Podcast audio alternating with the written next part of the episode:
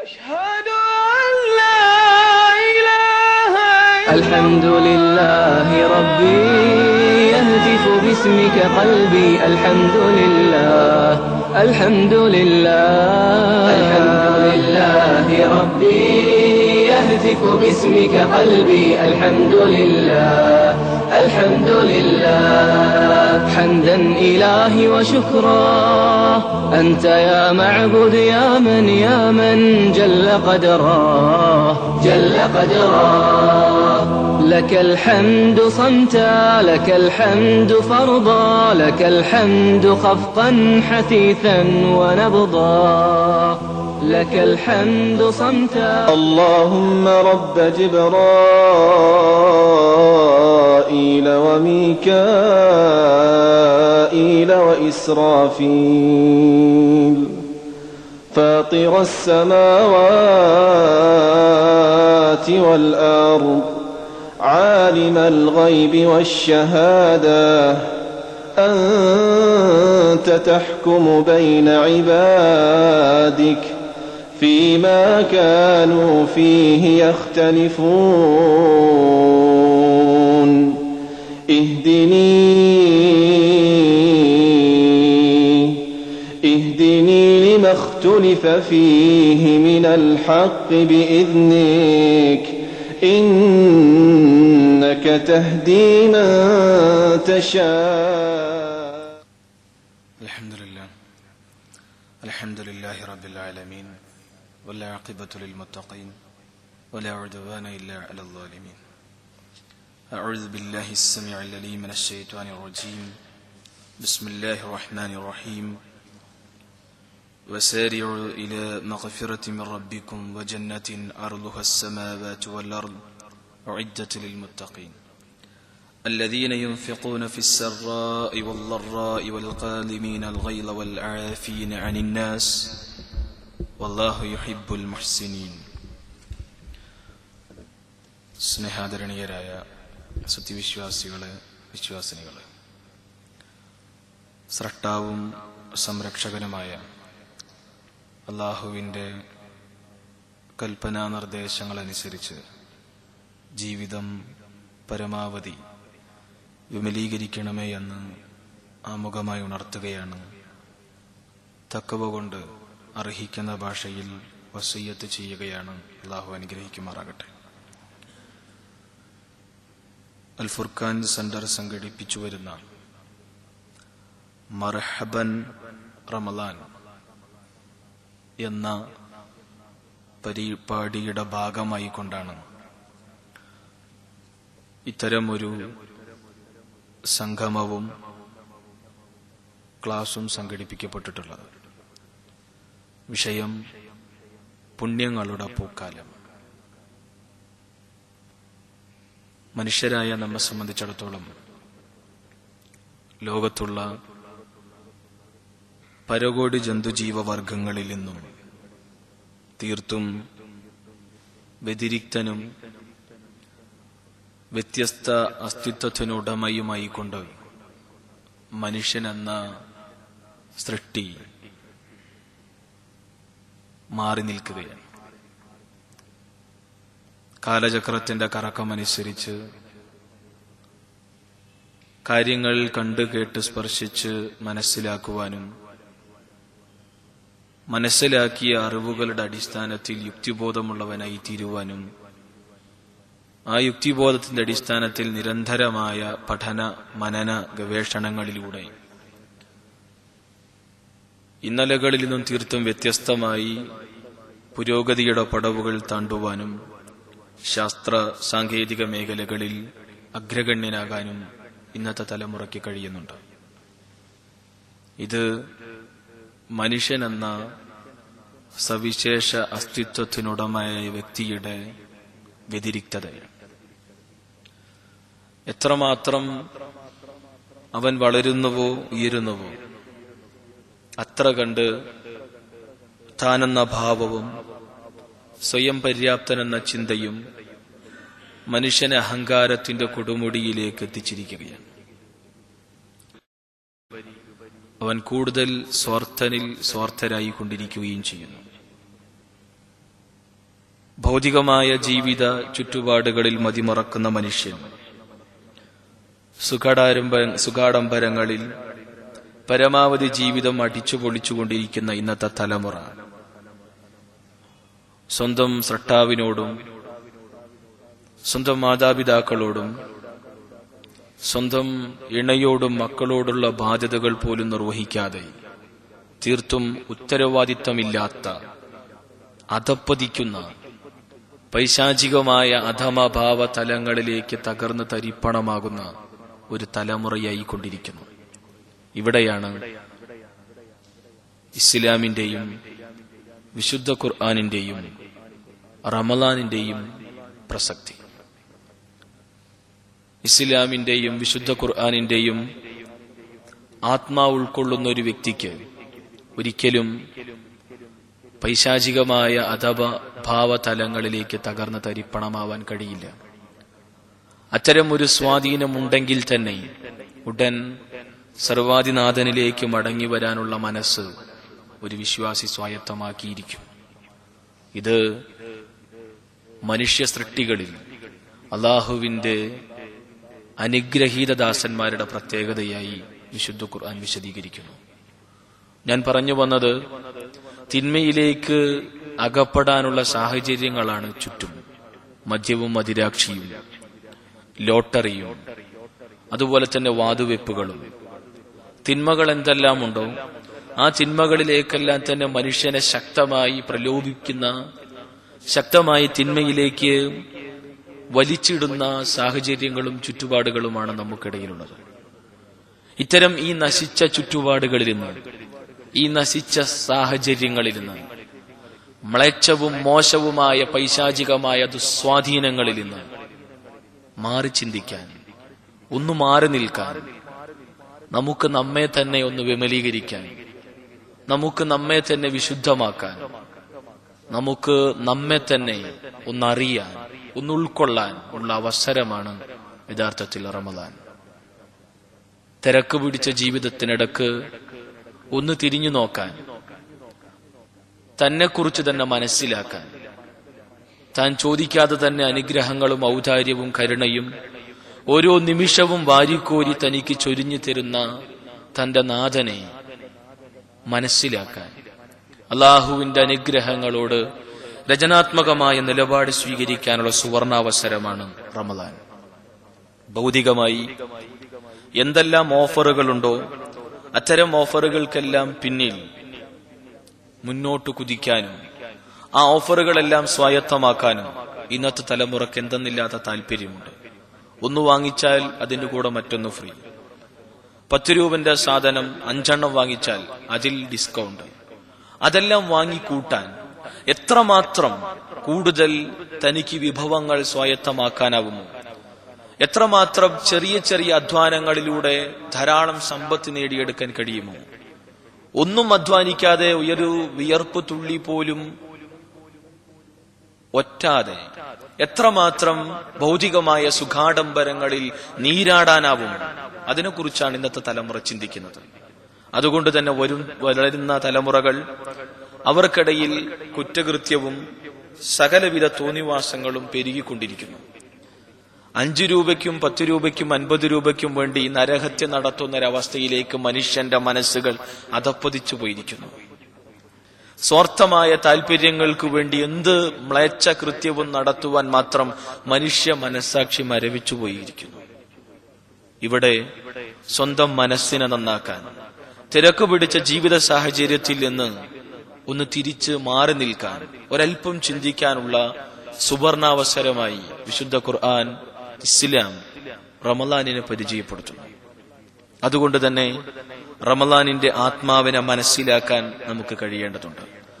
വിശുദ്ധ ഖുർആനും മുഹമ്മദ് മുസ്തഫ സല്ലല്ലാഹു അലൈഹി വസല്ലമയും എങ്ങനെയാണോ റമദാനിന്റെ ആത്മാവിനെ ലോകത്തിനു മുന്നിൽ പരിചയപ്പെടുത്തിയത്, പ്രവാചകൻ സല്ലല്ലാഹു അലൈഹി വസല്ലമയുടെ അധരങ്ങളിൽ നിന്നും ദീൻ പഠിച്ച, ജീവിതത്തിന്റെ വൈയക്തിക തലം മുതൽ സാമൂഹ്യ തലം വരെ വിമലീകരിക്കുകയും ഒടുവിൽ അള്ളാഹുവിന്റെ തൃപ്തിയും അവന്റെ അനുഗ്രഹവും നേടിയെടുക്കുവാൻ മാത്രം വളരുകയും ഉയരുകയും ചെയ്ത ഉത്തമ തലമുറയുടെ വക്താക്കൾ റമദാനിന്റെ ആത്മാവിനെ എപ്രകാരം ഉൾക്കൊണ്ടുപോകും, അതേപോലെ ഉൾക്കൊള്ളാൻ, അവരുടെ കാൽപ്പാടുകൾ അനുധാവനം ചെയ്യാൻ വിധിക്കപ്പെട്ടവരാണ് വിശ്വാസികളായ നമ്മൾ. പക്ഷേ ഖേദകരമെന്ന് പറയട്ടെ, ആ രീതിശാസ്ത്രവും ആ മാർഗവും നമ്മൾ വിസ്മരിക്കുകയോ നമ്മളുടെ അലസത മനോഭാവം കൊണ്ടോ നമ്മളിൽ നിന്ന് മാറി നിൽക്കുന്നു. അവിടെ നിന്ന് തുടങ്ങുന്നു മുസ്ലിങ്ങളുടെ ഇസ്സത്തിന്റെ തകർച്ചയും മുസ്ലിങ്ങളുടെ എല്ലാ രീതിയിലുള്ള ആത്മീയവും സകല തലങ്ങളുടെ നാശത്തിന് തുടക്കവും. അതുകൊണ്ട് തന്നെ ഇസ്ലാമിന്റെ ആത്മാവിനെ ഉൾക്കൊള്ളാൻ നമുക്ക് കഴിയണം. ആ ആത്മാവ് ആത്മീയമായ ചൈതന്യം ഉൾക്കൊള്ളുന്നവർക്കാണ് ഇസ്സത്തുള്ളത് എന്ന് ഖുർആൻ വിശദീകരിക്കുന്നു. വലില്ലാഹിൽ ഇസ്സത്തു വലിറസൂലിഹി വലിൽ മുഅ്മിനീൻ.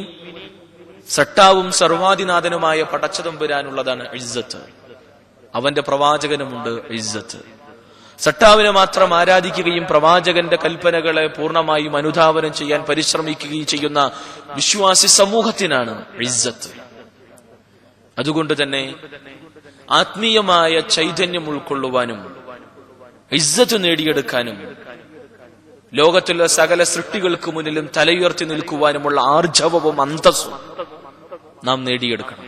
അതിനുള്ള സമയം അതിക്രമിച്ചിരിക്കുന്നു എന്നതാണ് ഒരു യാഥാർത്ഥ്യം. ഇനി ഇതാ ഒന്നുകൂടെ ഒരവസരം അള്ളാഹു നമുക്ക് നൽകുന്നു. റമദാനിന്റെ ദിനരാത്രങ്ങളെ വാരിപ്പുണരാൻ ലോകത്തെമ്പാടുമുള്ള സത്യവിശ്വാസികൾ മാനസികമായി തയ്യാറായിക്കൊണ്ടിരിക്കുകയാണ്. യഥാർത്ഥത്തിൽ ഒരു വിശ്വാസിയെ സംബന്ധിച്ചിടത്തോളം റമദാൻ പുണ്യങ്ങളുടെ പൂക്കാലം തന്നെയാണ്. എല്ലാ അർത്ഥത്തിലും നന്മകളുടെ വസന്തകാലമാണ് റമദാൻ. റമദാനിന്റെ പുണ്യവും റമദാനിന്റെ ആത്മാവും റമദാനിന്റെ മർമ്മവും അറിയുന്ന ഒരു വിശ്വാസിയെ സംബന്ധിച്ചിടത്തോളം അവനത് ആഘോഷിക്കും. മനസ്സുൾക്കൊണ്ടുകൊണ്ട്, അതിന്റെ ചൈതന്യം ഉൾക്കൊണ്ടുകൊണ്ട് ശരിക്കും റമദാനിനെ ആഘോഷിക്കാനും ഉൾക്കൊള്ളാനും, റമദാനിന്റെ മണിക്കൂറുകളെ തന്റെ ജീവിതത്തിൽ ഒരിക്കലും മറക്കാനാവാത്ത നിമിഷങ്ങളാക്കാനും ഒരു വിശ്വാസിക്ക് കഴിയും. അല്ലാത്തവർക്കത് സാധ്യമല്ല. അതുകൊണ്ട് തന്നെ ഓരോ മണിക്കൂറുകൾ കഴിയും തോറും, ഓരോ പ്രഭാതത്തിലും സൂര്യൻ ഉദിക്കുമ്പോഴും പ്രജ്വലമായി പ്രകാശിക്കുന്ന റമദാൻ നമ്മിലേക്ക് അടുത്തുകൊണ്ടിരിക്കുകയാണ്. ഈ ഒരു ആവേശത്തോടെ നമ്മിലേക്ക് അടുക്കുന്ന റമദാനിനെ നമ്മൾക്ക് നന്മകളുടെ കവാടങ്ങൾ നമുക്ക് വേണ്ടി തുറന്നു തരാൻ സന്നദ്ധമായിരുന്ന വരുന്ന റമദാനിനെ, പുണ്യങ്ങളുടെ പൂക്കാലമായ റമദാനിനെ, സ്വർഗ കവാടങ്ങൾ നമുക്ക് വേണ്ടി തുറന്നു തരുന്ന ആ റമദാനിനെ ആ ഒരു രീതിയിൽ നോക്കി കാണാനുള്ള മനസ്സ് വിശ്വാസികളായ നമുക്കുണ്ടാകേണ്ടതുണ്ട്. യഥാർത്ഥത്തിൽ റമദാൻ അനുഗ്രഹത്തിന്റെ മാസം, ഭക്തിയുടെ മാസം, സമർപ്പണത്തിന്റെ, സമാധാനത്തിന്റെ, ത്യാഗത്തിന്റെ മാസമാണ് റമദാൻ.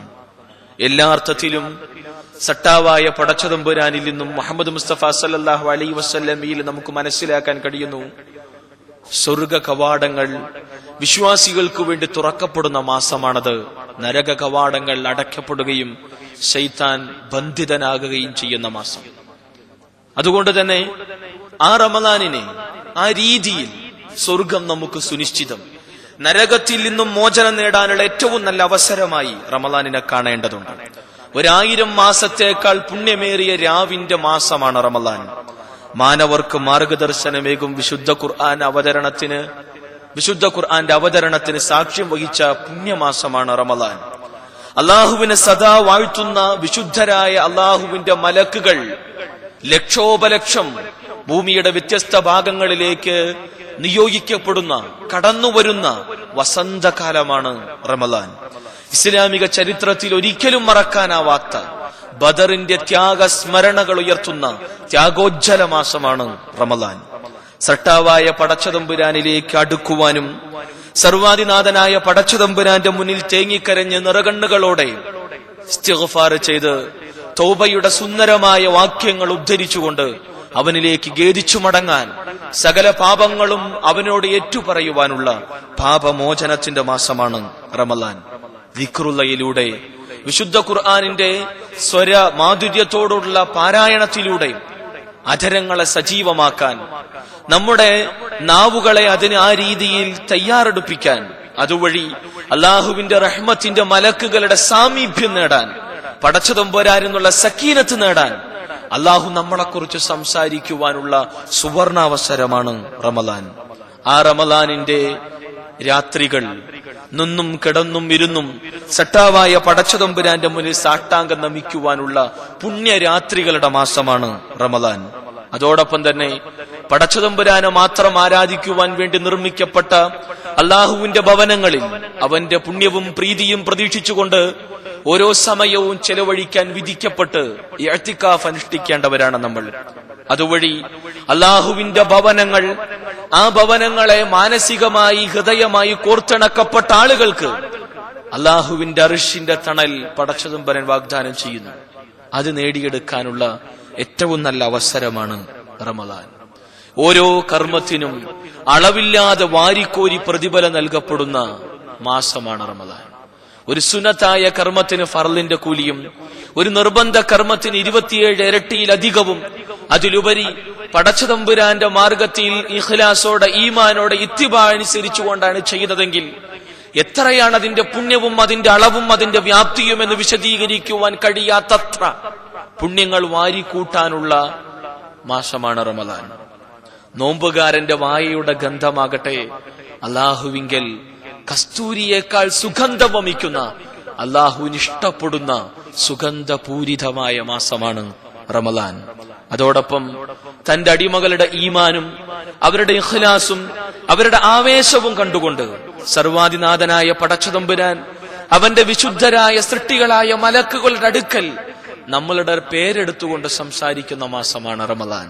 അള്ളാഹു പറയും, സുബഹി നമസ്കാരത്തിൽ ജമാഅത്തിനെത്തിയ ആളുകൾ ആരൊക്കെയാണ്? മലക്കുകൾ പറയും, ഇന്ന ആളുകൾ നിന്നെ വാഴ്ത്താൻ, നിന്നെ സ്തുതിക്കാൻ, നിന്റെ നാമത്തെ പ്രകീർത്തിച്ചുകൊണ്ട് നിന്റെ ഭവനത്തിൽ അവർ സഫുകൾ ശരിയാക്കിക്കൊണ്ട് തക്ബീർ ധ്വനികൾ മുഴക്കിക്കൊണ്ട് നെഞ്ചത്ത് തക്ബീർ കെട്ടുന്നു. നാഥൻ പറയും, എന്റെ അടിമകൾ കണ്ടോ, എന്നെ വാഴ്ത്തുന്നവർ, എന്റെ നാമങ്ങൾ ഉച്ചരിക്കുന്നവർ, എന്നെ പുകഴ്ത്തുന്നവർ, എന്നെ കുറിച്ചോർത്തുകൊണ്ട് ജീവിതം ചിലവഴിക്കുന്നവർ, എന്റെ പുണ്യം ആഗ്രഹിച്ചുകൊണ്ട് സ്വലാത്തുൽ ഫജ്റിന്റെ ജമാഅത്തിനെത്തുന്നവർ എന്ന് പറഞ്ഞുകൊണ്ട് റബ്ബ് നമ്മുടെ പേരെടുത്ത് പറയും. ഉബയ്യ ഇബ്നു കഅബ് റളിയല്ലാഹു അൻഹുവിന്റെ അടുത്ത് റസൂലുള്ളാഹി സ്വല്ലല്ലാഹി അലൈഹി വസല്ലം പറഞ്ഞു, ഉബയ്യേ, നീ സൂറത്തുൽ ബയ്യന ഓതണം. അദ്ദേഹം പറഞ്ഞു, താങ്കൾക്കാണ് ഖുർആൻ അവതരിപ്പിക്കപ്പെട്ടത്, ഞാനെന്തിനു ഓതണം? ഇല്ല, നീ ഓതണം. ഞാൻ ഓതാം. റസൂലുള്ളാഹി സ്വല്ലല്ലാഹി അലൈഹി വസല്ലം പറഞ്ഞു, നിന്നോട് അള്ളാഹു ഓതാൻ പറഞ്ഞു. ഉബയ്യ ഇബ്നു കഅബ് റളിയല്ലാഹു അൻഹു പ്രതീക്ഷയോടെ ആകാംക്ഷയോടെ പ്രതികരിച്ചു, വസ്സമാനി, എന്റെ നാഥൻ, എന്റെ എല്ലാമെല്ലാമായ എന്റെ റബ്ബ്, കരുണാവാരിധിയായ എന്റെ റബ്ബ് എന്റെ പേര് പറഞ്ഞോ? ഉബയ്യ ഇബ്നു കഅബ് എന്ന് പറഞ്ഞോ? റസൂലുള്ളാഹി സ്വല്ലല്ലാഹി അലൈഹി വസല്ലം പറഞ്ഞാം, തീർച്ച നിന്റെ പേര് പറഞ്ഞു നിന്റെ നാഥൻ. നിറകണ്ണുകളോടെ പ്രതികരിച്ചു കൊണ്ടോതുന്നു ലം യകുനിൽ ലദീന കഫറു എന്ന് പറയുമ്പോ അദ്ദേഹത്തിന്റെ ആദരങ്ങളും വിറയ്ക്കുന്നതോടൊപ്പം അദ്ദേഹത്തിന്റെ കണ്ണുകൾ ഈറനണിയുന്ന കാഴ്ച നമുക്ക് ഹദീസിന്റെ താളുകളിൽ കാണാം. അല്ലാഹു പറഞ്ഞു, എന്നെ ഓർക്കുന്നവരെ ഞാൻ ഓർക്കും, എന്റെ കൽപ്പനകൾ നിർദ്ദേശങ്ങൾ അനുസരിച്ച് ജീവിക്കുന്നവരുടെ മാർഗം ഞാൻ വിശാലമാക്കി കൊടുക്കും.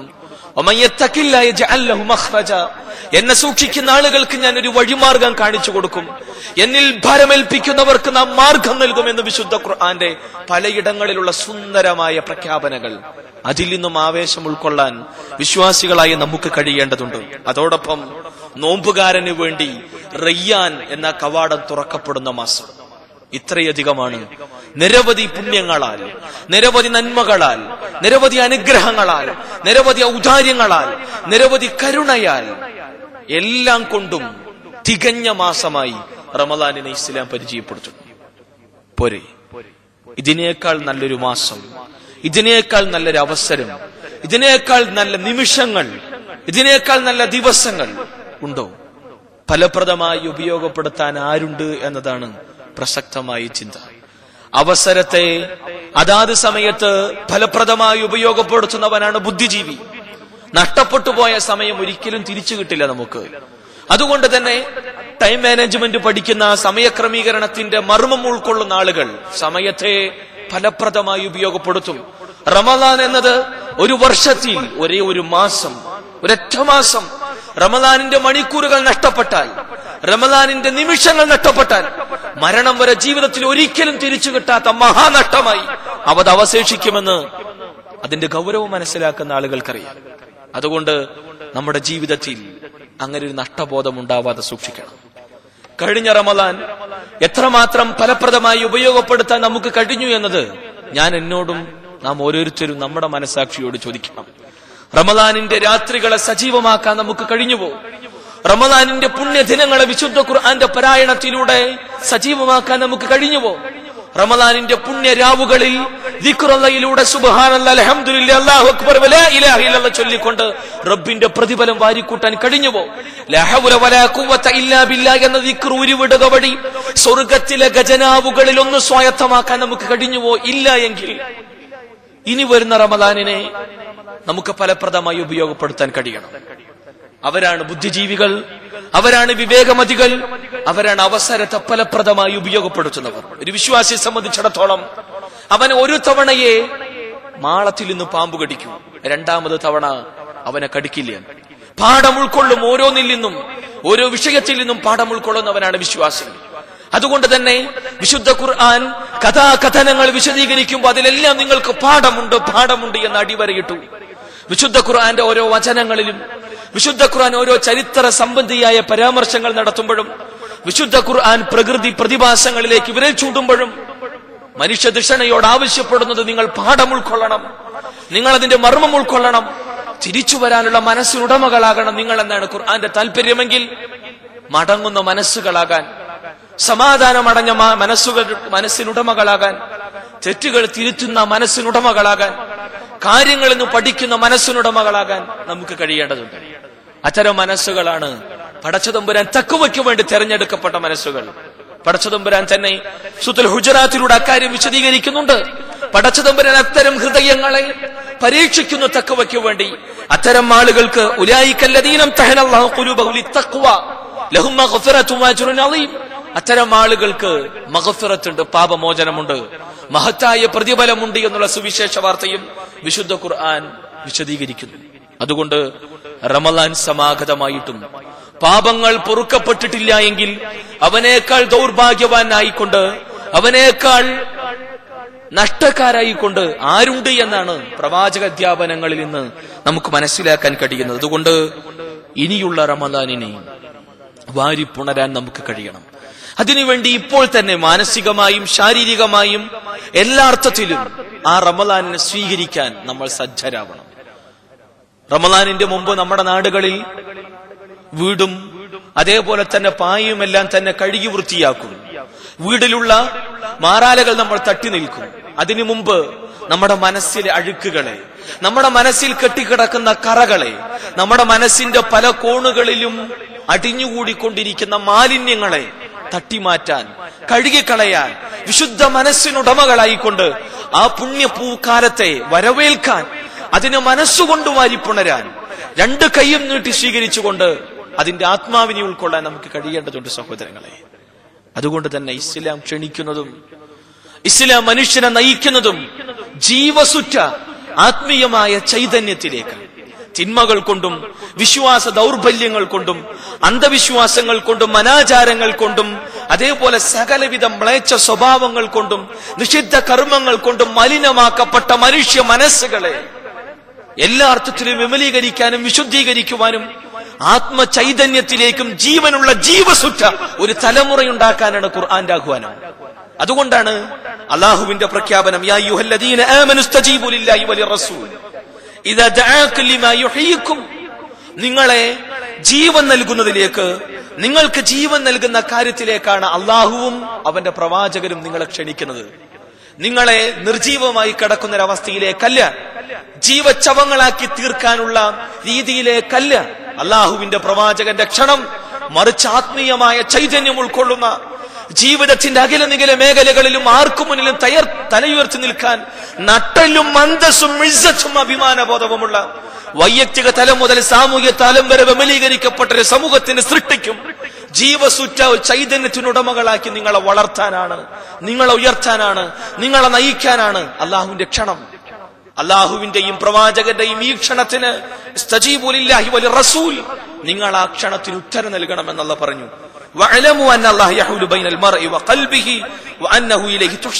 നിങ്ങൾ അറിയണം അല്ലാഹു മനുഷ്യനും അവന്റെ മനസ്സിനും ഇടയിൽ അല്ലാഹു മറയിടുന്നതാണ് എന്നും നിങ്ങൾ അറിഞ്ഞുകൊള്ളണം. പടച്ചതമ്പുരാനെങ്ങാനും നമ്മുടെ മനസ്സുകളിൽ മറയിട്ടാൽ, നമ്മുടെ മനസ്സുകളിൽ പടച്ചതമ്പുരാൻ മുദ്ര ചാർത്തിയാൽ ഒരിക്കലും ആ മനസ്സുകൾ തുറക്കപ്പെടില്ല. നീരുറവ പൊട്ടാത്ത കടുത്ത പാറ കഷ്ണങ്ങളായി മാറും നമ്മുടെ ഹൃദയങ്ങൾ. കാരിരുമ്പിനേക്കാൾ കടുത്തുപോയ മനസ്സിനുടമകളായി തീരും നമ്മൾ. അത്തരം മനസ്സിനുടമകളുടെ സങ്കേതം നരകം സുനിശ്ചിതമാണെന്ന് വിശുദ്ധ ഖുർആൻ പലയിടങ്ങളിൽ ശക്തമായ ഭാഷയിൽ താക്കീത് ചെയ്യുമ്പോൾ തിരിച്ചറിവുണ്ടാവാൻ, നീരുറവ പൊട്ടുന്ന മനസ്സിനുടമകളാകാൻ, കരുണയുള്ള മനസ്സിനുടമകളാകാൻ, അള്ളാഹുവിന്റെ ഔദാര്യത്തോടെ രചനാത്മകമായ നിലപാട് സ്വീകരിക്കുന്ന മനസ്സിനുടമകളാകാൻ, അള്ളാഹുവിനെ ഓർത്ത് കരയുന്ന കണ്ണിനുടമകളാകാൻ, പടച്ചതമ്പുരാന്റെ ശിക്ഷയെക്കുറിച്ച് വിതുമ്പുന്ന ഹൃദയത്തിനുടമകളാകാൻ, അള്ളാഹുവിന്റെ നരകശിക്ഷയെ കുറിച്ച് ഓർത്തുകൊണ്ട് രാത്രിയുടെ സമയങ്ങളിൽ അല്പമെങ്കിലും ചെലവഴിക്കുന്ന മനസ്സിനുടമകളാകാൻ, അള്ളാഹുവിന്റെ ഭവനങ്ങളിൽ മൂലയിൽ ഇരുന്നു കൊണ്ടെങ്കിലും ദിക്റുള്ളയിലൂടെ റബ്ബിന്റെ നാമം ഉച്ചരിച്ചുകൊണ്ട് തേങ്ങിക്കരയുന്ന മനസ്സിനുടമകളാകാൻ നമുക്ക് കഴിയേണ്ടതുണ്ട്. അത്തരം ആളുകൾക്കാണ് പടച്ചതമ്പുരാൻ നൽകുന്നത് സ്വർഗം. അത്തരം ആളുകൾക്കാണ് പടച്ചതമ്പുരാൻ സ്വർഗത്തിൽ ഉന്നതമായ പദവികൾ നൽകി, അവർക്ക് സ്ഥാനവും മാനവും നൽകി പടച്ചതമ്പുരാന്റെ അനുഗ്രഹത്തിന്റെ, അള്ളാഹുവിന്റെ കാരുണ്യത്തിന്റെ സംഗമ കേന്ദ്രമായ സ്വർഗത്തിൽ അവർക്ക് അംഗമാകാൻ കഴിയുന്നത്. അതുകൊണ്ട് മുൻഗാമികളിൽ നിന്ന് പഠിക്കണം നമ്മൾ. നമ്മുടെ മുൻഗാമികളിൽ നമ്മൾ പഠിക്കണം ദീനിനെ. നമ്മുടെ മുൻഗാമികൾ എങ്ങനെ അതിനെ മനസ്സിലാക്കി ആ രീതിയിൽ ഉൾക്കൊള്ളാൻ നമുക്ക് കഴിയേണ്ടതുണ്ട് സഹോദരങ്ങളെ. അള്ളാഹു പറഞ്ഞു, നിങ്ങളെല്ലാം തന്നെ ഒരുമിച്ച് കൂട്ടപ്പെടുന്നത് അവനിലേക്ക് തന്നെയാണ്. അള്ളാഹുവിന്റെ വിളിക്ക് അള്ളാഹു ജീവ ചൈതന്യം നൽകുന്ന, ആത്മീയ ചൈതന്യം നൽകുന്ന ഈ ഒരു അവസ്ഥയിലേക്ക് റബ്ബ് ക്ഷണിക്കുമ്പോൾ അതിന് ഉത്തരം നൽകുകയും ഉത്തരം നൽകാത്ത ആളുകളെ കുറിച്ച് വിശുദ്ധ ഖുർആൻ പരാമർശിക്കുന്നുണ്ട്. ഖുർആനിൽ വളരെ കൃത്യമായി അള്ളാഹു പറയുന്നു, അള്ളാഹുവിന്റെ വിളിക്ക്, അള്ളാഹു ജീവനുള്ളതിലേക്ക് വിളിക്കുമ്പോൾ, ആത്മീയ ചൈതന്യം ഉൾക്കൊള്ളാൻ നിങ്ങൾ ഓരോരുത്തരും തയ്യാറുണ്ടോ എന്ന് റബ്ബ് വിളിക്കുമ്പോൾ ഞാനുണ്ട് എന്ന് ഉത്തരം പറയുന്ന ആളുകൾക്കുണ്ട് ഏറ്റവും ഉത്തമമായ പ്രതിഫലം. والذين لم يستجيبوا له لو ان لهم ما في الارض جميعا ومثله معه لافتدوا به. അല്ലാഹുവിന്റെ ഈ വിളിക്കുത്തരം നൽകാതെ നിർജീവമായ അവസ്ഥയിലേക്ക് മനസ്സ് തളർന്ന് മ്ലേച്ഛമായ സ്വഭാവ ഗുണങ്ങളിലൂടെ, മോശപ്പെട്ട കർമ്മങ്ങളിലൂടെ, വിശ്വാസ രംഗത്തെ അധപ്പതനത്തിലൂടെ, സദാചാര ധാർമ്മിക രംഗത്തെ പൈശാചികമായ ചിന്തകളിലൂടെ തകർന്ന് തരിപ്പണമാകുന്ന സമൂഹത്തെ സംബന്ധിച്ചിടത്തോളം അവർക്ക് ഈ ഭൂമിയും ഈ ഭൂമിയിലുള്ള സർവവും സമ്പത്തായി അവരുടെ കരങ്ങളിൽ ഭദ്രമായിട്ടുണ്ടെങ്കിൽ പോലും അള്ളാഹുവിന്റെ ശിക്ഷയിൽ നിന്ന് രക്ഷപ്പെടാൻ അത് മുഴുവൻ അവർ നൽകുമായിരുന്നു. ഭൂമിയിലുള്ളത് മുഴുവനും അവർക്ക് കീഴിലുണ്ടെങ്കിൽ പോലും അത് നൽകും. അതിനു പുറമെ മറ്റൊരു ഭൂമിയും സൗകര്യങ്ങളും സകലവിധ സൗകര്യങ്ങളും ഉണ്ടായാൽ പോലും പടച്ചതമ്പുരാന്റെ ശാപതാപ കോപങ്ങളിൽ രക്ഷപ്പെടാൻ എന്തും പകരമായി നൽകാൻ അവർ കഴിയുമായിരുന്നു, അവർ തയ്യാറാകുമായിരുന്നു എന്ന് റബ്ബ് വിശദീകരിക്കുന്നു. അവർക്കാണ് കടുത്ത വിചാരണയുള്ളത്. അവരുടെ സംബന്ധിച്ചിടത്തോളം അവരുടെ സങ്കേതം നരകമാണ്, ഏറ്റവും മോശമായ വാസസ്ഥലമാണ് എന്ന് വിശുദ്ധ ഖുർആൻ വിശദീകരിക്കുന്നു. അതുകൊണ്ട് അള്ളാഹുവിന്റെ വിളിക്ക് ഉത്തരം നൽകണം. തന്റെ ഭാര്യയുമായി മധുര രാത്രികൾ ചെലവഴിച്ചുകൊണ്ടിരിക്കുന്ന തൊൽഹ അള്ളാഹുവിന്റെ പ്രവാചകന്റെ വിളിയാളം കേൾക്കുന്ന യുദ്ധത്തിനു വേണ്ടി എല്ലാ അർത്ഥത്തിലും ഒരു മനുഷ്യനെ പിടിച്ചു നിർത്താനാവുന്ന സാഹചര്യത്തിൽ പോലും പടച്ചതമ്പുരാൻ ജീവനുള്ളതിലേക്ക് വിളിക്കുമ്പോ ആദർശത്തിന്റെ നിലനിൽപ്പിന് വേണ്ടിയുള്ള പ്രതിരോധത്തിന് സജ്ജരാകാനെന്നുള്ള അള്ളാഹുവിന്റെ കൽപ്പനകൾ കേട്ട താമസം ആ കിടപ്പറയിൽ നിന്നു മാറി അള്ളാഹുവിന്റെ മാർഗത്തിൽ ധീരം ധീരം പോരാടാനും ഒടുവിൽ അള്ളാഹുവിന്റെ മാർഗത്തിൽ പെടഞ്ഞു മരിക്കുവാനുള്ള സന്നദ്ധതയും മനസ്സും തൊൽഹാർലി അള്ളാഹുവിന് നേടിയെടുക്കാൻ കഴിഞ്ഞുവെങ്കിൽ അവിടെയാണ് പടച്ചതമ്പുരാന്റെ ചോദ്യത്തിന്, അള്ളാഹുവിന്റെ ക്ഷണത്തിന് ഉത്തരം നൽകാനുള്ള മനസ്സ്.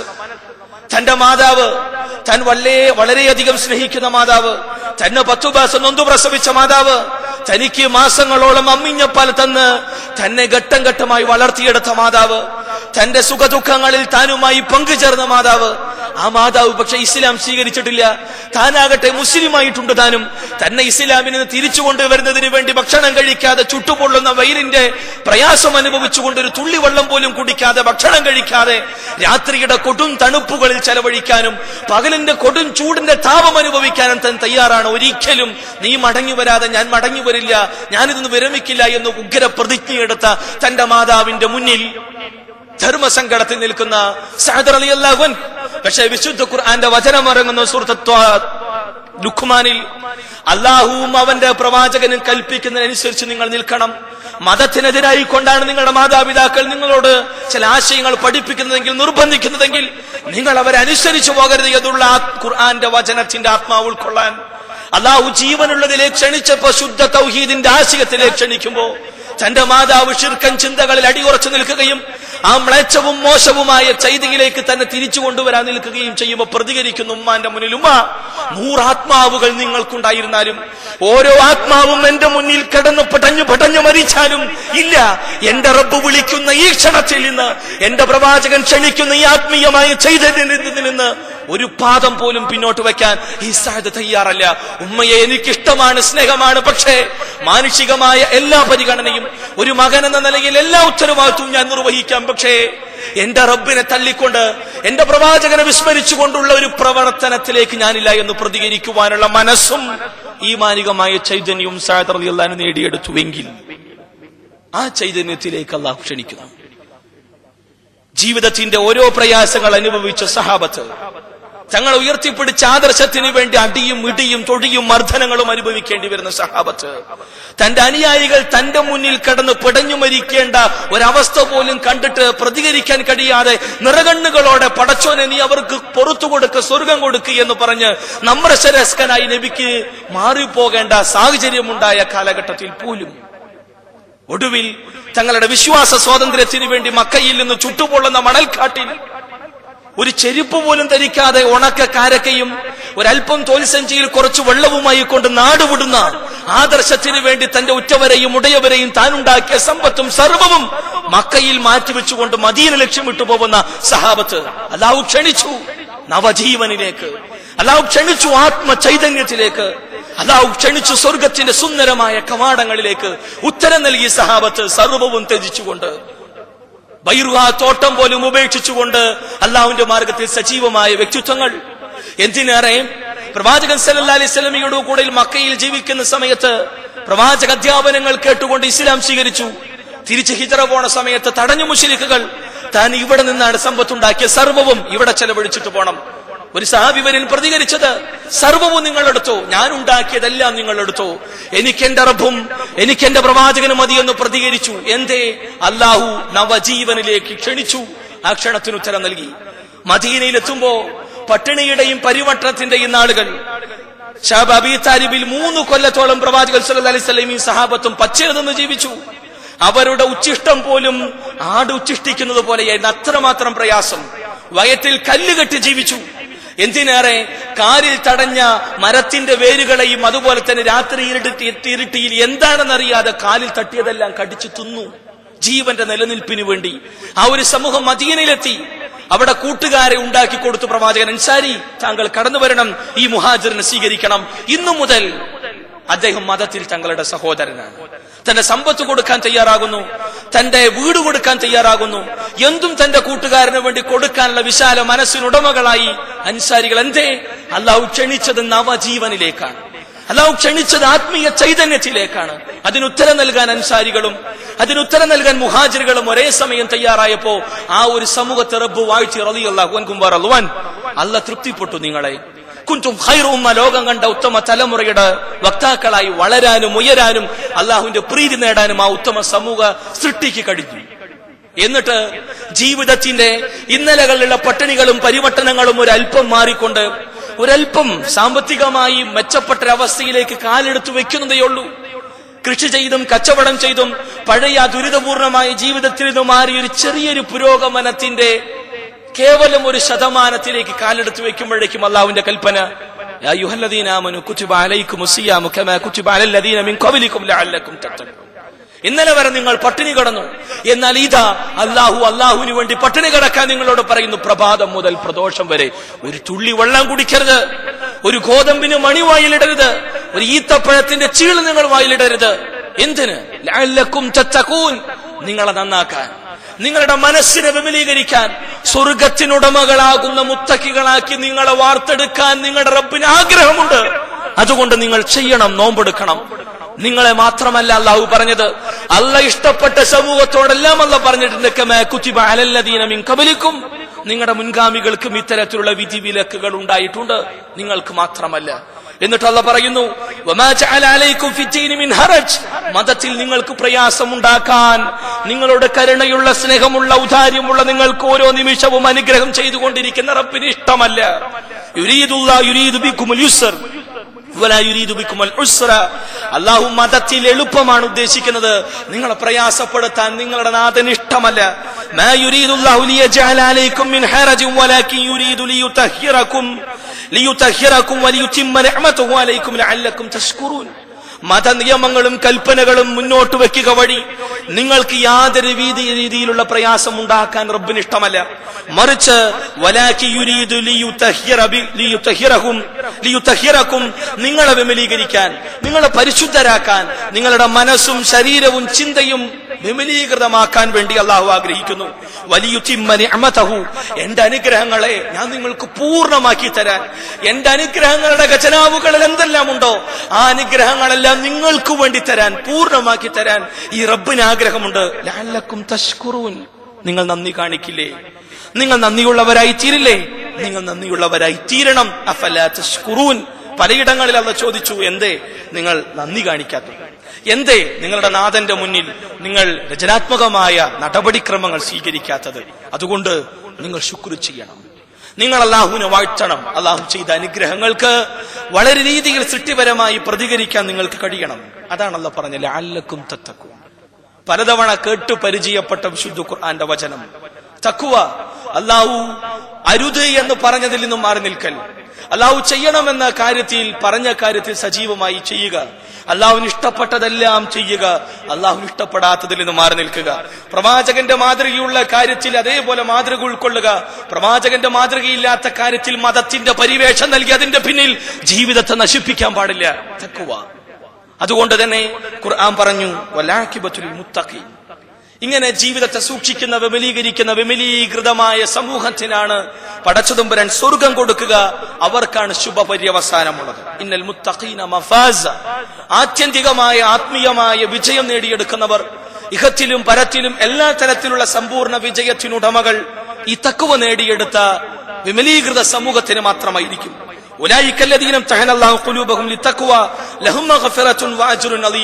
അത്തരം ആളുകൾക്കാണ് പടച്ചതമ്പുരാന്റെ മഗ്ഫിറത്ത് ഉണ്ടാകുക, മഹത്തായ പ്രതിഫലം ഉണ്ടാകുക എന്നും ഖുർആൻ സുവിശേഷ വാർത്തയെ അറിയിച്ചു. എല്ലാ ആരാധനാ കർമ്മങ്ങളിലും മനുഷ്യന് പടച്ചതമ്പുരാൻ പ്രയാസമുണ്ടാക്കാതെ എളുപ്പമുണ്ടാക്കുന്നു. ഇനിയാകട്ടെ അതിൽ ഇളവുകൾ പോലും.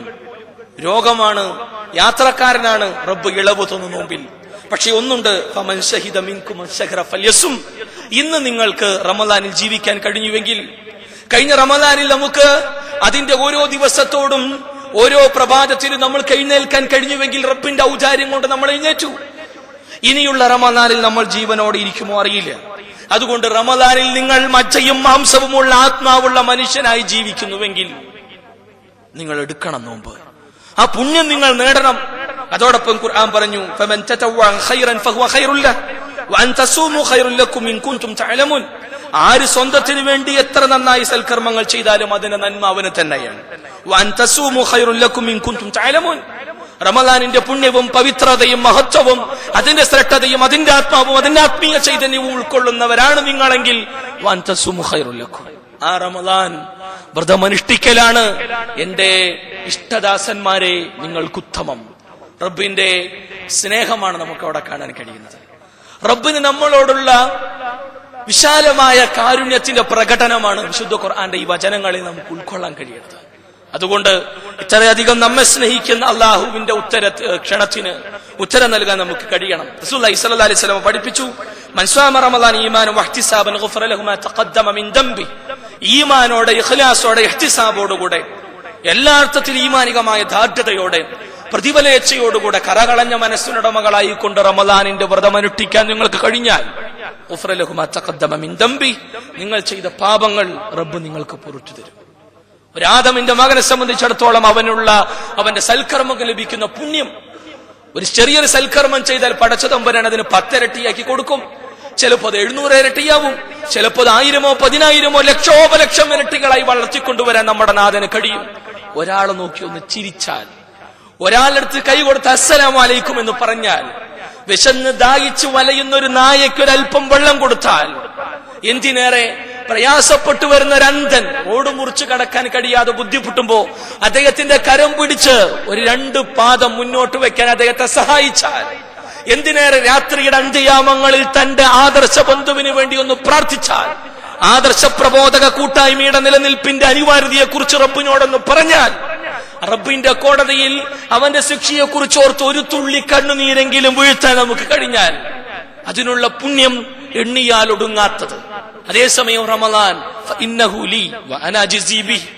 എത്ര എത്രയോ സൽക്കർമ്മങ്ങൾക്ക് പുണ്യങ്ങൾ ഇരട്ടിക്കിരട്ടി കൊടുക്കാൻ എനിക്ക് കഴിയും. എല്ലാ അർത്ഥത്തിലും അവന്റെ പുണ്യങ്ങളെ ഞാൻ വളർത്തിക്കൊണ്ടുവരും സൂക്ഷ്മതയോടെ. എന്നാൽ റമദാനിൽ അവൻ നോമ്പെടുത്താൽ അതിന് പ്രതിഫലം കൊടുക്കുന്നത് ഞാൻ, അതെനിക്ക് എനിക്ക് എനിക്ക് എന്റെ അടിമ എന്റെ കൽപ്പന കേട്ടുകൊണ്ട് നവജീവനിലേക്ക് ഞാൻ ക്ഷണിച്ചപ്പോ എനിക്ക് ഉത്തരം നൽകിയതാണ് എന്റെ അടിമ, അതുകൊണ്ട് ഞാൻ തന്നെ കൊടുക്കും അവൻ അതിനുള്ള പുണ്യം. എത്രയെന്നറിയില്ല അതിന്റെ പുണ്യം. അതുകൊണ്ട് ഈ ഹദീസിൽ നിന്ന് ഹദീസിൽ നിന്ന് റമദാനിന്റെ പുണ്യം മനസ്സിലാക്കാൻ പറ്റും. ഇരട്ട ഹദീസ് മാത്രം മതി ചിന്തിക്കുന്നവർക്കും വിവേകമതികൾക്കും. അതേസമയം റസൂലുള്ളാഹി സ്വല്ലല്ലാഹി അലൈഹി വസല്ലമയിൽ നിന്ന് അബീ സഈദുൽ ഖുദരി റളിയല്ലാഹു അൻഹു പറയുന്നു, മാ മിൻ അബ്ദിൻ യസൂമു യൗമൻ ഫീ സബീലില്ലാഹ്, പടച്ചതമ്പുരാന്റെ മാർഗത്തിൽ ആരെങ്കിലും വ്രതം അനുഷ്ഠിക്കുന്നുവെങ്കിൽ ഇല്ലാ ബഅദല്ലാഹു ബിദാലികൽ യൗമ വജഹു അൻനാരി സബഈന ഹരീഫ, ജ്വലിക്കുന്ന നരകാഗ്നിയിൽ നിന്നും പടച്ചതമ്പുരാൻ എഴുപത് വർഷത്തെ യാത്രാ ദൂരത്തേക്ക് അവനെ മാറ്റി നിർത്തുമെന്ന്. നരകത്തിൽ നിന്ന് അതിവേഗതയിൽ എഴുപത് കൊല്ലം അതിവേഗതയിൽ യാത്ര ചെയ്താൽ എത്രമാത്രം അകലെ പോവാൻ കഴിയുമോ അത്രമാത്രം അകലെ മാറ്റി നിർത്തും. നരകത്തിന്റെ ചൂടിന്റെ പ്രയാസം പോലും അനുഭവിക്കാതെ നരകത്തിന്റെ യാതനയും വേദനയും അറിയാത്തൊരവസ്ഥയിലേക്ക് അവന്റെ അടിമയ്ക്ക് എല്ലാവിധ സൗകര്യങ്ങളും നൽകി അവൻ മാറ്റി നിർത്തുമെന്ന്. പോരെ, ജ്വലിക്കുന്ന സൂര്യനെ കുറിച്ച് അറിയാം നമുക്ക്. ഓരോ സെക്കൻഡിൽ ലക്ഷോപലക്ഷം ഹൈഡ്രജൻ ബോംബുകളുടെ മഹാസ്ഫോടനാണ് നടക്കുന്നത്. അവിടെ ഏതാനും സെക്കൻഡുകളിൽ നടക്കുന്ന ഊർജോൽപാദനം മാത്രം മതി ഭൂമിയിലെ എത്രയോ വർഷങ്ങൾക്ക് ഭൂമിയിലുള്ള സകല സംരംഭങ്ങൾക്കുമുള്ള ഊർജം സ്വീകരിക്കാൻ. അത്രമാത്രം ഒരിക്കലും നമുക്ക് സൂര്യനിലെത്താൻ കഴിയില്ല. ശാസ്ത്രം എത്ര കണ്ട് വളർന്നാലും പുരോഗമിച്ചാലും സൂര്യന്റെ ഏഴകലത്ത് പോലും എത്തുന്നതിന് മുമ്പേ കരിഞ്ഞൊരു പിടി ഭസ്മമായി, ഭസ്മം പോലും അവിടെ എത്തില്ല. അതാണ് സൂര്യൻ.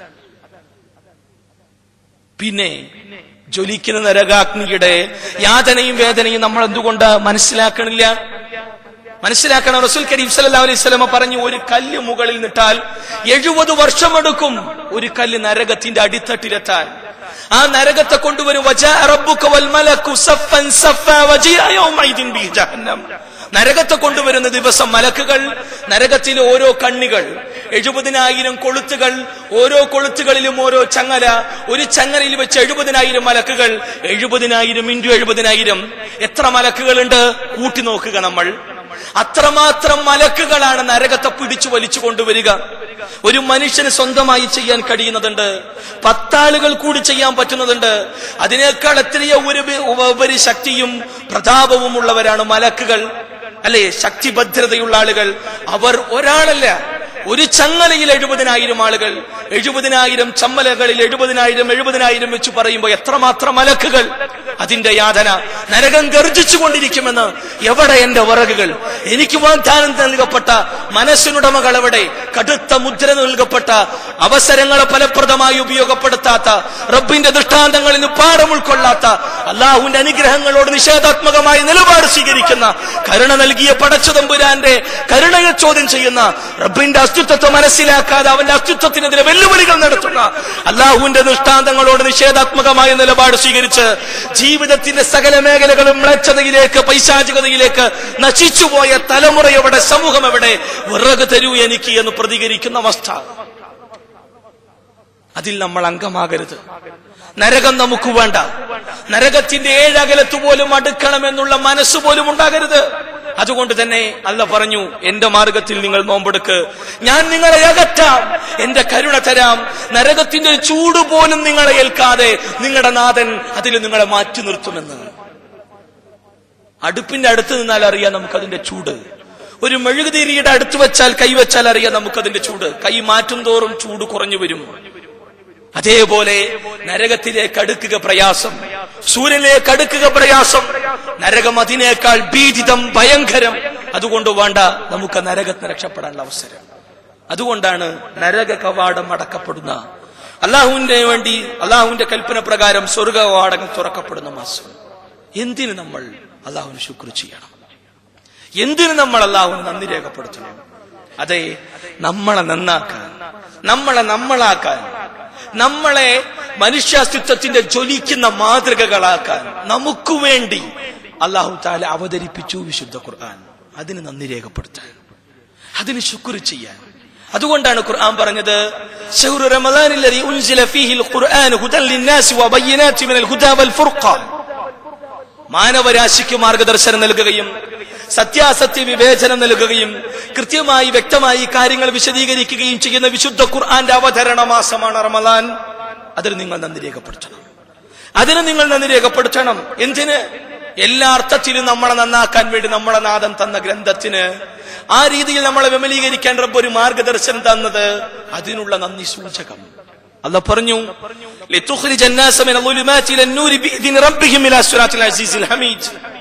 എല്ലാ അർത്ഥത്തിലുള്ള അന്ധകാരത്തിൽ നിന്ന്, വിശ്വാസ ആചാര അനുഷ്ഠാന എല്ലാ രീതിയിലുള്ള സകല അന്ധകാരങ്ങളിൽ നിന്നും സകലവിധ മ്ലേച്ഛതകളിൽ നിന്നും നിങ്ങൾക്ക് പ്രകാശത്തിലേക്കാണ് അള്ളാഹു നിങ്ങളെ കൊണ്ടുവരുന്നത്. ജനങ്ങളെ അന്ധകാരത്തിൽ നിന്ന് പ്രകാശത്തിലേക്ക്, ജ്വലിക്കുന്ന പ്രജ്വല പ്രകാശത്തിലേക്കാണ് ഖുർആൻ അവരെ കൊണ്ടുവരുന്നത്. റബ്ബിഹിം, അള്ളാഹുവിന്റെ അനുമതിയോടെ, ഇലാ സിറാത്തുൽ അസീസിൽ ഹമീദ്, സ്തുത്യർഹനും പ്രതാപിയുമായ പടച്ചതമ്പുരാന്റെ മാർഗത്തിലേക്ക്. ആ ഒരു അർത്ഥത്തിൽ ഖുർആൻ നമ്മൾ നോക്കിക്കാണണം. ഖുർആൻ നമ്മുടെ മുന്നിലുണ്ട്.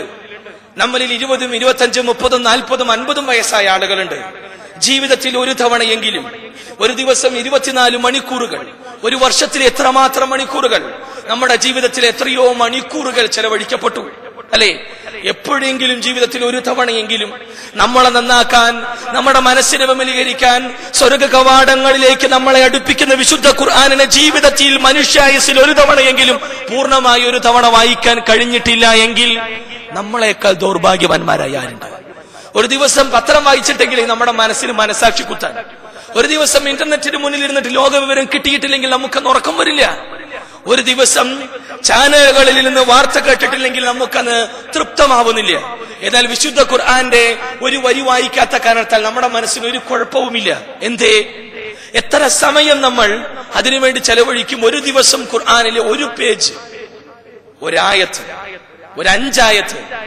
പലപ്പോഴും അതിനുള്ള മനസ്സോ സന്നദ്ധതയോ മുസ്ലിം സമൂഹത്തിൽ നഷ്ടപ്പെട്ടു പോയിരിക്കുന്നു. പക്ഷേ മുൻഗാമികൾ അങ്ങനെ ആയിരുന്നില്ല.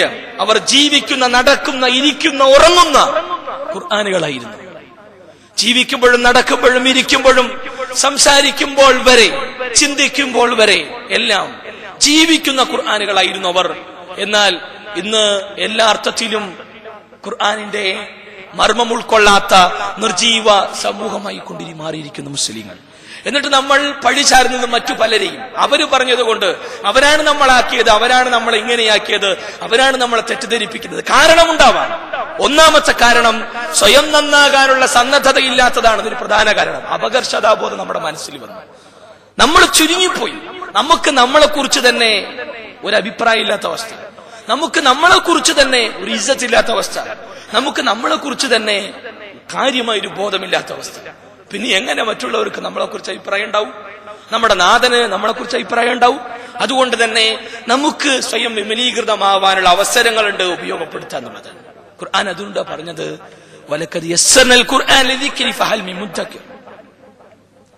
എളുപ്പം എന്തെന്നറിയാവുന്ന പടച്ചതമ്പുരാൻ, മനുഷ്യന് കഴിയുന്നത് എന്തെന്നറിയാവുന്ന പടച്ചതമ്പുരാൻ, മനുഷ്യന് പ്രയാസകരമാകുന്ന കാര്യങ്ങൾ എന്തെന്നറിയാവുന്ന പടച്ചതമ്പുരാൻ അവൻ പറയുന്നു, വലഖദ് യസ്സർനൽ ഖുർആൻ ലിദിക്ർ, ആലോചിച്ച് ചിന്തിച്ചു പഠിക്കാൻ ഞാൻ നിങ്ങൾക്ക് വിശുദ്ധ ഖുർആനിനെ സരളമാക്കി തന്നില്ലേ, ലളിതമാക്കി തന്നില്ലേ. ഫഹൽ മിൻ മുദ്ദക്കിർ, നിങ്ങളിൽ ആരുണ്ട് ഖുർആനിനെ പഠിക്കാൻ, ഖുർആന്റെ വചനങ്ങളിൽ നിന്ന് പ്രചോദനം ഉൾക്കൊള്ളാൻ, ഖുർആന്റെ വചനങ്ങളിൽ നിന്ന് മനുഷ്യധിഷണയെ തൊട്ടുണർത്താനുള്ള ആർജവമുള്ളവർ ആരുണ്ട് നിങ്ങളിൽ? ഒരു തവണയല്ല ഖുർആൻ ചോദിച്ചത്. ഖുർആൻ സൂറത്തുൽ ഖമറിൽ അൻപത്തിനാലാം അധ്യായത്തിലെ പതിനേഴാമത്തെ വചനം, ഇരുപത്തിരണ്ടാമത്തെ വചനം, മുപ്പത്തിരണ്ടാമത്തെ വചനം, നാൽപ്പതാമത്തെ വചനം, നാല് തവണ ഒരു സൂറത്തിൽ അല്ലാഹ് ആവർത്തിച്ചു ചോദിച്ചു, ഫഹൽ മിൻ മുദ്ദക്കിർ, നിങ്ങളിൽ ആരുണ്ട് ഖുർആൻ ആലോചിച്ച് ചിന്തിച്ചു പഠിക്കാൻ? ഞാനുണ്ട് നാഥ. നീ എന്നെ നന്നാക്കാൻ, എന്നെ വിമലീകരിക്കാൻ, എന്നെ സ്വർഗത്തിലേക്ക് അടുപ്പിക്കുവാനുള്ള മാർഗദർശനമായി നീ നൽകിയ വിശുദ്ധ ഖുർആന്റെ തങ്കത്താളുകൾ മറിക്കാൻ ഞാൻ ഒരുക്കമാണ്. അതിൽ നിന്നും ആത്മീയ ചൈതന്യം ഉൾക്കൊള്ളാൻ ഞാൻ ഒരുക്കമാണ്. അതിന്റെ അറഫുകൾ വായിച്ചിരട്ടിക്കിരട്ടി പുണ്യങ്ങൾ വാരിക്കൂട്ടാൻ ഞാൻ ഒരുക്കമാണ്. അതിന്റെ അവതീർണത്തിന് സാക്ഷ്യം വഹിച്ച പുണ്യ റമദാനിൽ ഖുർആനിന്റെ വചനങ്ങൾ മാധുര്യത്തോടെ സ്വരമാധുര്യത്തോടെ ഉച്ചരിച്ചുകൊണ്ട് പുണ്യങ്ങൾ വാരിക്കൂട്ടാൻ ഞാൻ ഒരുക്കമാണ്.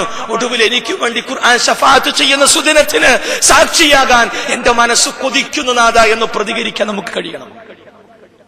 അവിടെയാണ് ഖുർആൻ ഫലപ്രദമായി ഉപയോഗപ്പെടുത്തുന്ന രംഗത്ത് നമ്മൾ ചിന്തിക്കേണ്ട വിഷയം. പക്ഷേ നമ്മൾ അവഗണിച്ചു വിശുദ്ധ ഖുർആനിനെ. അല്ലാഹ് പറഞ്ഞു അഫലാ യതദബ്ബറൂന ഖുർആന അലാ ഖുലൂബിന അഖ്ഫാലുഹാ. എന്തേ നിങ്ങൾ ഖുർആനെ കുറിച്ച് ചിന്തിക്കാത്തത്? ഇസ്ലാമിനെ വിമർശിക്കുന്ന ഇസ്ലാമിന്റെ ശത്രുക്കളെല്ലാം ഖുർആന്റെ ഓരോ വരികളെ എടുത്ത് പോസ്റ്റ് മാർട്ടം ചെയ്യും. ഓരോ വരികളെ, ഹറഫുകളെ കീറി മുറുക്കിയാണ്. എന്നിട്ട് എവിടെയാണ് അതിലെ പോരായ്മകളും വൈരുദ്ധ്യങ്ങളും കണ്ടെത്താനുള്ള സസൂക്ഷ്മ നിരീക്ഷണം? അതിനുവേണ്ടി ബുദ്ധിജീവികൾ അവരുടെ മസ്തിഷ്കത്തെ ഉപയോഗിക്കുന്നു. അവരുടെ വിലപ്പെട്ട സമയം, അവരുടെ ആരോഗ്യം, അവരുടെ സമ്പത്ത്, അവരുടെ ഭൗതികമായ വിജ്ഞാനങ്ങൾ സർവവും. പക്ഷേ മുസ്ലിങ്ങൾ അവരുപയോഗിക്കുന്നിടത്ത് ഒരല്പമെങ്കിലും ആ ഒരു തലത്തിൽ ആ ഒരു തലത്തിൽ കുറച്ച് സമയം, കുറച്ച് ബുദ്ധി, അവര് നേടിയെടുത്ത അറിവുകളുടെ ഒരു ഭാഗമെങ്കിലും ഖുർആനിലൂടെ സമീപിക്കാനുള്ള മനസ്സ് ഇന്നത്തെ സമൂഹത്തിൽ നഷ്ടപ്പെട്ടു പോയി. പിന്നെ എങ്ങനെ ഇസ്സത്ത് ഉണ്ടാവും ഇന്നത്തെ തലമുറക്ക്? ഇന്നലകളിൽ ഇന്നലകളിൽ മുസ്ലിങ്ങളെ കണ്ടുകൊണ്ടായിരുന്നു യൂറോപ്യന്മാർ വരെ ഇന്നത്തെ ഇന്ന് ലോകം അനുഭവിക്കുന്ന ശാസ്ത്ര സാങ്കേതിക മേഖലകളിലെ എല്ലാ പുരോഗതിക്കും ബീജവാഹം നൽകിയതും അതിന് വേരുകൾ നൽകിയതും വിത്തിട്ടതും മുസ്ലിങ്ങളായിരുന്നു. പക്ഷേ അതിനെ പിടിച്ചു നിർത്താൻ നമുക്ക് കഴിഞ്ഞില്ല. ആ പടവൃക്ഷത്തെ പിടിച്ചു നിർത്താൻ നമുക്ക് കഴിഞ്ഞില്ല. നമ്മുടെ വേരുകൾ തുരുമ്പിച്ചു പോയി. ഇപ്പോ ഒരു വിത്തും അവശേഷിക്കാതെ അവിടെ ഒരു പടവൃക്ഷമുണ്ടായിരുന്നു എന്ന് പറയുവാൻ പോലും പറ്റാത്ത ദുരവസ്ഥയിലേക്ക് പൂർണ്ണമായും പിഴുതെറിയപ്പെട്ട, ഇസ്സത്ത് നഷ്ടപ്പെട്ട സമൂഹമായി നമ്മൾ മാറി.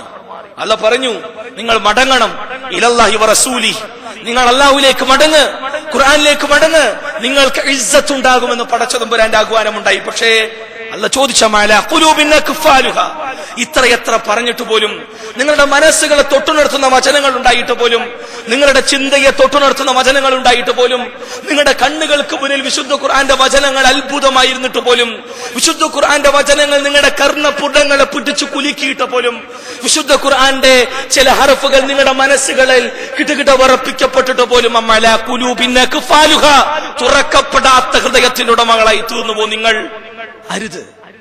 മനസ്സുകൾ തുറക്കാൻ കഴിയണം. തുറന്ന മനസ്സുകളിൽ വിശുദ്ധ ഖുർആനിന് ജീവിക്കാനുള്ള അവസരം കൊടുക്കണം. വിശുദ്ധ ഖുർആന്റെ വചനങ്ങൾ നമ്മുടെ ഹൃദയങ്ങളിൽ ജീവിക്കട്ടെ. വിശുദ്ധ ഖുർആന്റെ വചനങ്ങളും വിശുദ്ധ ഖുർആന്റെ വിധികളും നിയമങ്ങളും പല വിശദീകരണങ്ങളും നമ്മുടെ ഹൃദയത്തിന്റെ പല പല കോണുകളിൽ മിടിച്ചുകൊണ്ടിരിക്കട്ടെ സജീവമായി. ഹൃദയം മുടിക്കുന്നതോടൊപ്പം വിശുദ്ധ ഖുർആന്റെ ചൈതന്യത്തെ പ്രകടിപ്പിക്കാൻ, വിശുദ്ധ ഖുർആനിന്റെ ആത്മാവിനെ ഉൾക്കൊള്ളാൻ നമുക്ക് കഴിയേണ്ടതുണ്ട് സഹോദരങ്ങളെ. അതുകൊണ്ട് അത് നേടിയെടുത്തവർ സ്വർഗാവകാശികളായി മാറി നിന്നവർ അത അതപ്പതിച്ചു പോവുകയും ചെയ്യും. ലോകത്ത് എത്രയെത്ര ഇസങ്ങൾ, ലോകത്തെ എന്നും യുവാക്കൾക്കും ആ കാലഘട്ടത്തിലെ ഓരോ കാലഘട്ടത്തിലെ തലമുറകൾക്കും ഹരവും അവരെ ജാഗരം കൊള്ളിച്ചുകൊണ്ട് കടന്നു വന്ന എത്രയെത്ര ഇസങ്ങൾ. അത് കമ്മ്യൂണിസം ആകട്ടെ, ഫാസിസം ആകട്ടെ, നക്സലിസം ആകട്ടെ, മിലിറ്ററിസം ആകട്ടെ, കൊളോണിയലിസം ആകട്ടെ, അനാക്സിസം ആകട്ടെ, ഏത് ഇസമാകട്ടെ, ഏത് മതമാകട്ടെ, ഏത് തത്വശാസ്ത്രമാകട്ടെ, ഏത് താത്വികാചാര്യന്മാരാകട്ടെ, ഏത് ഭൗതിക ബുദ്ധിജീവികളാകട്ടെ, അവരെല്ലാം വിശുദ്ധ ഖുർആനിന്റെ പ്രജ്വല പ്രകാശത്തിന്റെ മുന്നിൽ തളരുകയും തകരുകയും പതറുകയും ചെയ്യുന്ന ദുരവസ്ഥ നമുക്ക് കാണാൻ കഴിയും, അല്ലേ? അതുകൊണ്ടല്ലേ ഖുർആൻ പറഞ്ഞത് യുരീദൂന ലിയുത്ഫിഉ നൂറല്ലാഹി ബിഅഫ്വാഹിഹിം വല്ലാഹു മുത്തിമു നൂരിഹി വലൗ കരിഹൽ കാഫിറൂൻ ഹുവല്ലദീ അർസല റസൂലഹു ബിൽഹുദാ വദീനിൽ ഹഖ് ലിയുദ്ഹിറഹു അലാ ദീനി കുല്ലിഹി വലൗ കരിഹൽ മുശ്രികൂൻ. റബ്ബിന്റെ പ്രകാശത്തെ ഊതിക്കെടുത്താൻ ആര് ശ്രമിച്ചാലും, അത് ഒരു രാഷ്ട്രത്തെ തന്നെ വിമലീകരിക്കുവാൻ വേണ്ടി കടന്നു വന്ന ഏത് ഇസമാകട്ടെ, ചരിത്രത്തിന്റെ ചവറ്റുകൊട്ടയിൽ അന്തിയുറങ്ങേണ്ട ഗതികേട് ആ ഇസങ്ങൾക്കുണ്ടാകും. പക്ഷെ ഇസ്ലാം ഇന്നും ഇതാ, ഒരു മനസ്സ് നന്നായാൽ മതി. വിശുദ്ധ ഖുർആൻ പറഞ്ഞതിനനുസരിച്ച് ഒരു മസ്തിഷ്കം ഒന്ന് ചിന്തിച്ചാൽ മതി. വിശുദ്ധ ഖുർആന്റെ വചനമനുസരിച്ച് ഒരു മനസ്സ് വിമലീകൃതമാകാൻ തയ്യാറായാൽ മതി. ഇസ്ലാം അവിടെ വിജയിച്ചു. പക്ഷേ ദർശനങ്ങൾക്കും ഇസങ്ങൾക്കും അവിടെ വിജയിക്കാൻ കഴിയില്ല, കഴിഞ്ഞിട്ടുമില്ല. കേവലം വാദഗതികൾ മാത്രം. അത്തരം ഇസങ്ങളുടെ തത്വിക താത്വിക ആശയം അനുസരിച്ച് ഒരു കുഗ്രാമം പോലും വിപുലീകരിക്കാൻ കഴിയാത്ത ഇസങ്ങൾ ഒരു വശത്ത്, എന്നാൽ ഇസ്ലാമിന്റെ വിശുദ്ധ ഖുർആന്റെ നവ ചൈതന്യം ഉൾക്കൊണ്ട് ലോകത്തിലെ എന്നും മാനവ സൃഷ്ടിക്ക്, മാനവ തലമുറക്ക് എന്നും മാതൃകായോഗ്യരായ ഒരു തലമുറയെ വാർത്തെടുത്ത ചരിത്രം വിശുദ്ധ ഖുർആനിനുണ്ട്. ആ ഖുർആൻ തന്നെയാണ് ഇന്നത്തെ ഖുർആൻ. അതേ ഖുർആൻ തന്നെ, അതേ വചനം തന്നെ, അതേ സൂറകൾ തന്നെ, അതേ ആയത്തുകൾ തന്നെ, അതേ ആത്മീയ ചൈതന്യം ആ വിശുദ്ധ ഗ്രന്ഥത്തിനുണ്ട്. പക്ഷേ നമ്മുടെ ഹൃദയങ്ങൾ നമ്മൾ തുറക്കണമെന്ന് ഖുർആൻ പറഞ്ഞു. എത്രയെത്ര ഹൃദയങ്ങൾ വിശുദ്ധ ഖുർആന്റെ മുന്നിൽ തുറക്കപ്പെട്ടു, എത്രയെത്ര ഹൃദയങ്ങൾ വിശുദ്ധ ഖുർആന്റെ വചനങ്ങൾ കണ്ട് കണ്ണുനീർ വാർത്തു, എത്രയെത്ര കർണപുടങ്ങളെ വിശുദ്ധ ഖുർആൻ ചിന്തിപ്പിച്ചു, എത്രയെത്ര മനസ്സുകളെ വിശുദ്ധ ഖുർആൻ ശക്തമായി സ്വാധീനിച്ചു. ഖുർആനിൽ അൽഹാഖുമുത്തകാസുർ, യാത്രക്കടയിൽ യാത്രക്കടയിൽ ഒരു യൂറോപ്യൻ ചിന്തകന്റെ ശ്രവണേന്ദ്രിയത്തിൽ കേട്ട വചനമാണ് അൽഹാഖുമുത്തകാസുർ ഹത്താ സൂർതുൽ മഖാബിർ. മനുഷ്യൻ തിരക്ക് പിടിച്ച ജീവിതം, ബിസി, എത്ര വരെ പെരുമനടിക്കലും തിരക്ക് പിടിക്കലും, മരണം വരെയാണ് നിന്റെ തിരക്ക്. ഒരു യാഥാർത്ഥ്യം. ചുറ്റുപാട് നോക്കുമ്പോ ഓഫീസിലേക്ക് പോകുന്ന ആളുകൾ, അങ്ങോട്ട് ഇങ്ങോട്ട് കാറുകൾ, സിഗ്നലുകൾ, ട്രാഫിക് ബ്ലോക്കുകൾ, ആകെ കൂടെ എല്ലാ രീതിയിലുള്ള ശക്തമായ തിരക്ക്. ഏതുവരെ മനുഷ്യന്റെ തിരക്ക്? മരണം വരെ. അയാൾ ഒന്നുകൂടെ ചോദിച്ചു, എന്താണ് താങ്കൾ ഇപ്പോൾ ഓതിയത്? അതൊന്നുകൂടി കേൾക്കട്ടെ ഞാൻ. അൽഹാഖുമുത്തകാസുർ ഹത്താ സൂർതുൽ മഖാബിർ. ഇരുപത്തിനാല് മണിക്കൂർ ആ ആയത്തിനെ കുറിച്ച് അദ്ദേഹം ചിന്തിച്ചു. ലിയോപോൾഡ് വൈസ് എന്ന വ്യക്തി പിറ്റേന്ന് പ്രഭാതത്തിൽ അദ്ദേഹം പ്രതികരിച്ചു, അശ്ഹദു അല്ലാ ഇലാഹ ഇല്ലല്ലാഹ് വ അന്ന മുഹമ്മദ് റസൂലുള്ളാഹ്. അതെ, ആത്മീയ ചൈതന്യം ഉൾക്കൊള്ളാൻ അദ്ദേഹത്തിന് കഴിഞ്ഞു. അദ്ദേഹത്തിന്റെ ശ്രവണേന്ദ്രിയത്തെ തൊട്ടുണർത്തി ഖുർആനിലെ അൽഹാഖുമുത് തകാസുർ എന്ന വചനങ്ങളെങ്കിൽ. ഖുർആനിലെ ഏറ്റവും ചെറിയ സൂറ സൂറത്തുൽ കൗസർ, അറേബ്യൻ സാഹിത്യ തറവാട്ടിലെ കുലപതിയായ ലബീദ് ബിൻ റബീഅ വചനങ്ങൾ വായിച്ചു. തന്റെ കവിതയ്ക്ക് പകരമായി എഴുതി വെക്കപ്പെട്ടിരുന്ന ഖുർആന്റെ വരികളെന്ന് കേട്ട് അതെന്തെന്നറിയാൻ കഅബയുടെ കില്ലയിൽ തൂക്കപ്പെട്ട ഖുർആനിലെ ഏറ്റവും ചെറിയ അധ്യായത്തിന്റെ വരികൾ കണ്ട് ഞെട്ടിച്ചരിച്ച് പ്രതികരിച്ചു പോയി. മീം എന്ന ഹറഫില്ലാതെ സുന്ദരമായ രീതിയിലുള്ള കെട്ടും മട്ടും ഭാവവുമുള്ള ഉന്നത ഉന്നതമായ സാഹിത്യ സമ്പുഷ്ടമായ രീതിയിൽ ഖുർആന്റെ വചനങ്ങളെ കണ്ടപ്പോ നിറകണ്ണുകളോടെ പ്രതികരിച്ചു പോയി. അൽഹംദുലില്ലാഹില്ലദീ ലം യഅ്തിനി അജലി ഹത്താ ലബിസ്തു മിനൽ ഇസ്ലാമി സർബല. മരണം, അതെനിക്ക് വന്നെത്തുന്നതിന് മുമ്പ് ഇസ്ലാമാകുന്ന വസ്ത്രം അണിയാനുള്ള അവസരം തന്ന റബ്ബേ നിനക്ക് സ്തുതി. മടങ്ങിച്ചെന്ന് പ്രവാചകന്റെ കരങ്ങളിൽ പിടിച്ചു പ്രതികരിച്ചു, അശ്ഹദു അല്ലാ ഇലാഹ ഇല്ലല്ലാഹ് വ അന്ന മുഹമ്മദ് റസൂലുള്ളാഹ്. ലബീദ് ബിൻ റബീഅയുടെ കണ്ണുകളെ ഈറനണിയിപ്പിച്ച, അദ്ദേഹത്തിന്റെ ദിൽഷനയെ തൊട്ടുണർത്തിയ, അറേബ്യൻ സാഹിത്യ തറവാട്ടിലെ കുലപതിയുടെ മനസ്സിനെ പിടിച്ചു കുലുക്കിയ വചനങ്ങൾ സൂറത്തുൽ കൗസർ. പക്ഷെ നമ്മുടെ മനസ്സുകൾ ഉണരുന്നില്ല, നമ്മുടെ കണ്ണുകൾ ഈറനണിയുന്നില്ല. ഇസ്ലാമിന്റെ വിശുദ്ധ ഖുർആനിന്റെ മാനവ സാഹോദര്യത്തെക്കുറിച്ചും മാനവികമായ ഐക്യത്തെക്കുറിച്ചും കറുത്ത തൊലിയുള്ള തടിച്ച ചുണ്ടുള്ള ചുരുള മുടിയുള്ള അമേരിക്കക്കാരനായ വെള്ളക്കാരിൽ നിന്ന് പീഡനങ്ങളും പ്രയാസങ്ങൾ അനുഭവിച്ച് അധപ്പതിപ്പിക്കപ്പെട്ട സമൂഹം എന്നുള്ള മുദ്രയ്ക്ക് വിജയമായ ഒരു സമൂഹത്തിൽ ഒരു വ്യക്തി മാൽക്കം എക്സ് ഹജ്ജിന് കടന്നു ചെന്നു. അവിടെ ലോകത്തിന്റെ വ്യത്യസ്ത കോണുകളിൽ നിന്ന് ലക്ഷോപലക്ഷം ജനങ്ങൾ ഹജ്ജിൽ മസ്ജിദുൽ ഹറമിൽ തവാഫ് ചെയ്യുന്നു. അവരുടെ വേഷമൊന്ന്, അവരുടെ അധരങ്ങളിൽ നിന്ന് പുറത്തു വരുന്ന ലബ്ബൈക അല്ലാഹുമ്മ ലബ്ബൈക എന്ന ദിക്റുള്ളയൊന്ന്, അവരുടെ ലക്ഷ്യമൊന്ന്, അവരുടെ നാഥനൊന്ന്, അവരുടെ ആചാരമൊന്ന്, അവരുടെ വിശ്വാസമൊന്ന്.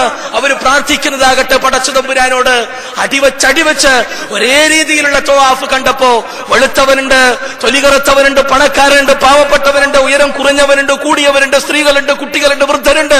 ലോകത്തിന്റെ വ്യത്യസ്ത തലമുറ തലമുറകളിൽ വ്യത്യസ്ത സ്വഭാവവും രൂപവും രൂപവൈഭവവുമുള്ള വ്യത്യസ്ത രീതിയിലുള്ള മനുഷ്യന്മാർ. പക്ഷേ ഏകോദര സഹോദരങ്ങളായി റബ്ബിന്റെ വിളിക്ക് ഉത്തരം നൽകി ഇബ്രാഹിം നബി അലൈഹി സ്വലാത്തു വസ്സലാം വിളിച്ചു.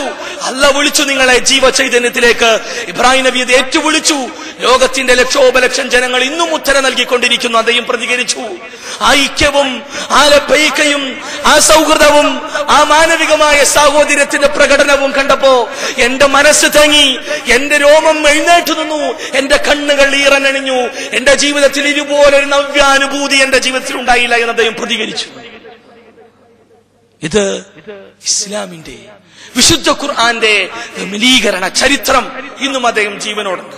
ഞാൻ പറഞ്ഞത് ഖുർആൻ തയ്യാറാണ് മനസ്സുകളെ തൊട്ടുണർത്താൻ, വിശുദ്ധ ഖുർആൻ തയ്യാറാണ്.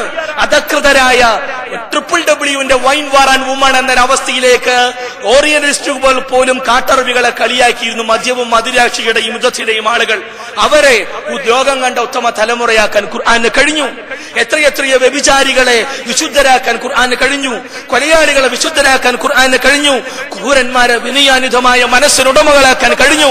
ശത്രുക്കളുടെ കടുത്ത് വളരെ ആഞ്ഞുപെട്ടുകയും സകലവിധ രീതിയിൽ സമൂഹത്തിൽ കുപ്രസിദ്ധരായ ആളുകൾ പടച്ചുതമ്പുരാന്റെ മുന്നിൽ സുജൂദിൽ കടന്ന് തേങ്ങി തേങ്ങി കരയുന്ന മനസ്സിനുടമകളാക്കാൻ ശുദ്ധ ഖുർആന് കഴിഞ്ഞു. ആ ഖുർആനാണ് നമ്മുടെ മുന്നിലുള്ളത്. ആ ഖുർആൻ ആ രീതിയിൽ നോക്കിക്കാണാൻ വിശ്വാസികളായ നമുക്ക് കഴിയേണ്ടതുണ്ട്.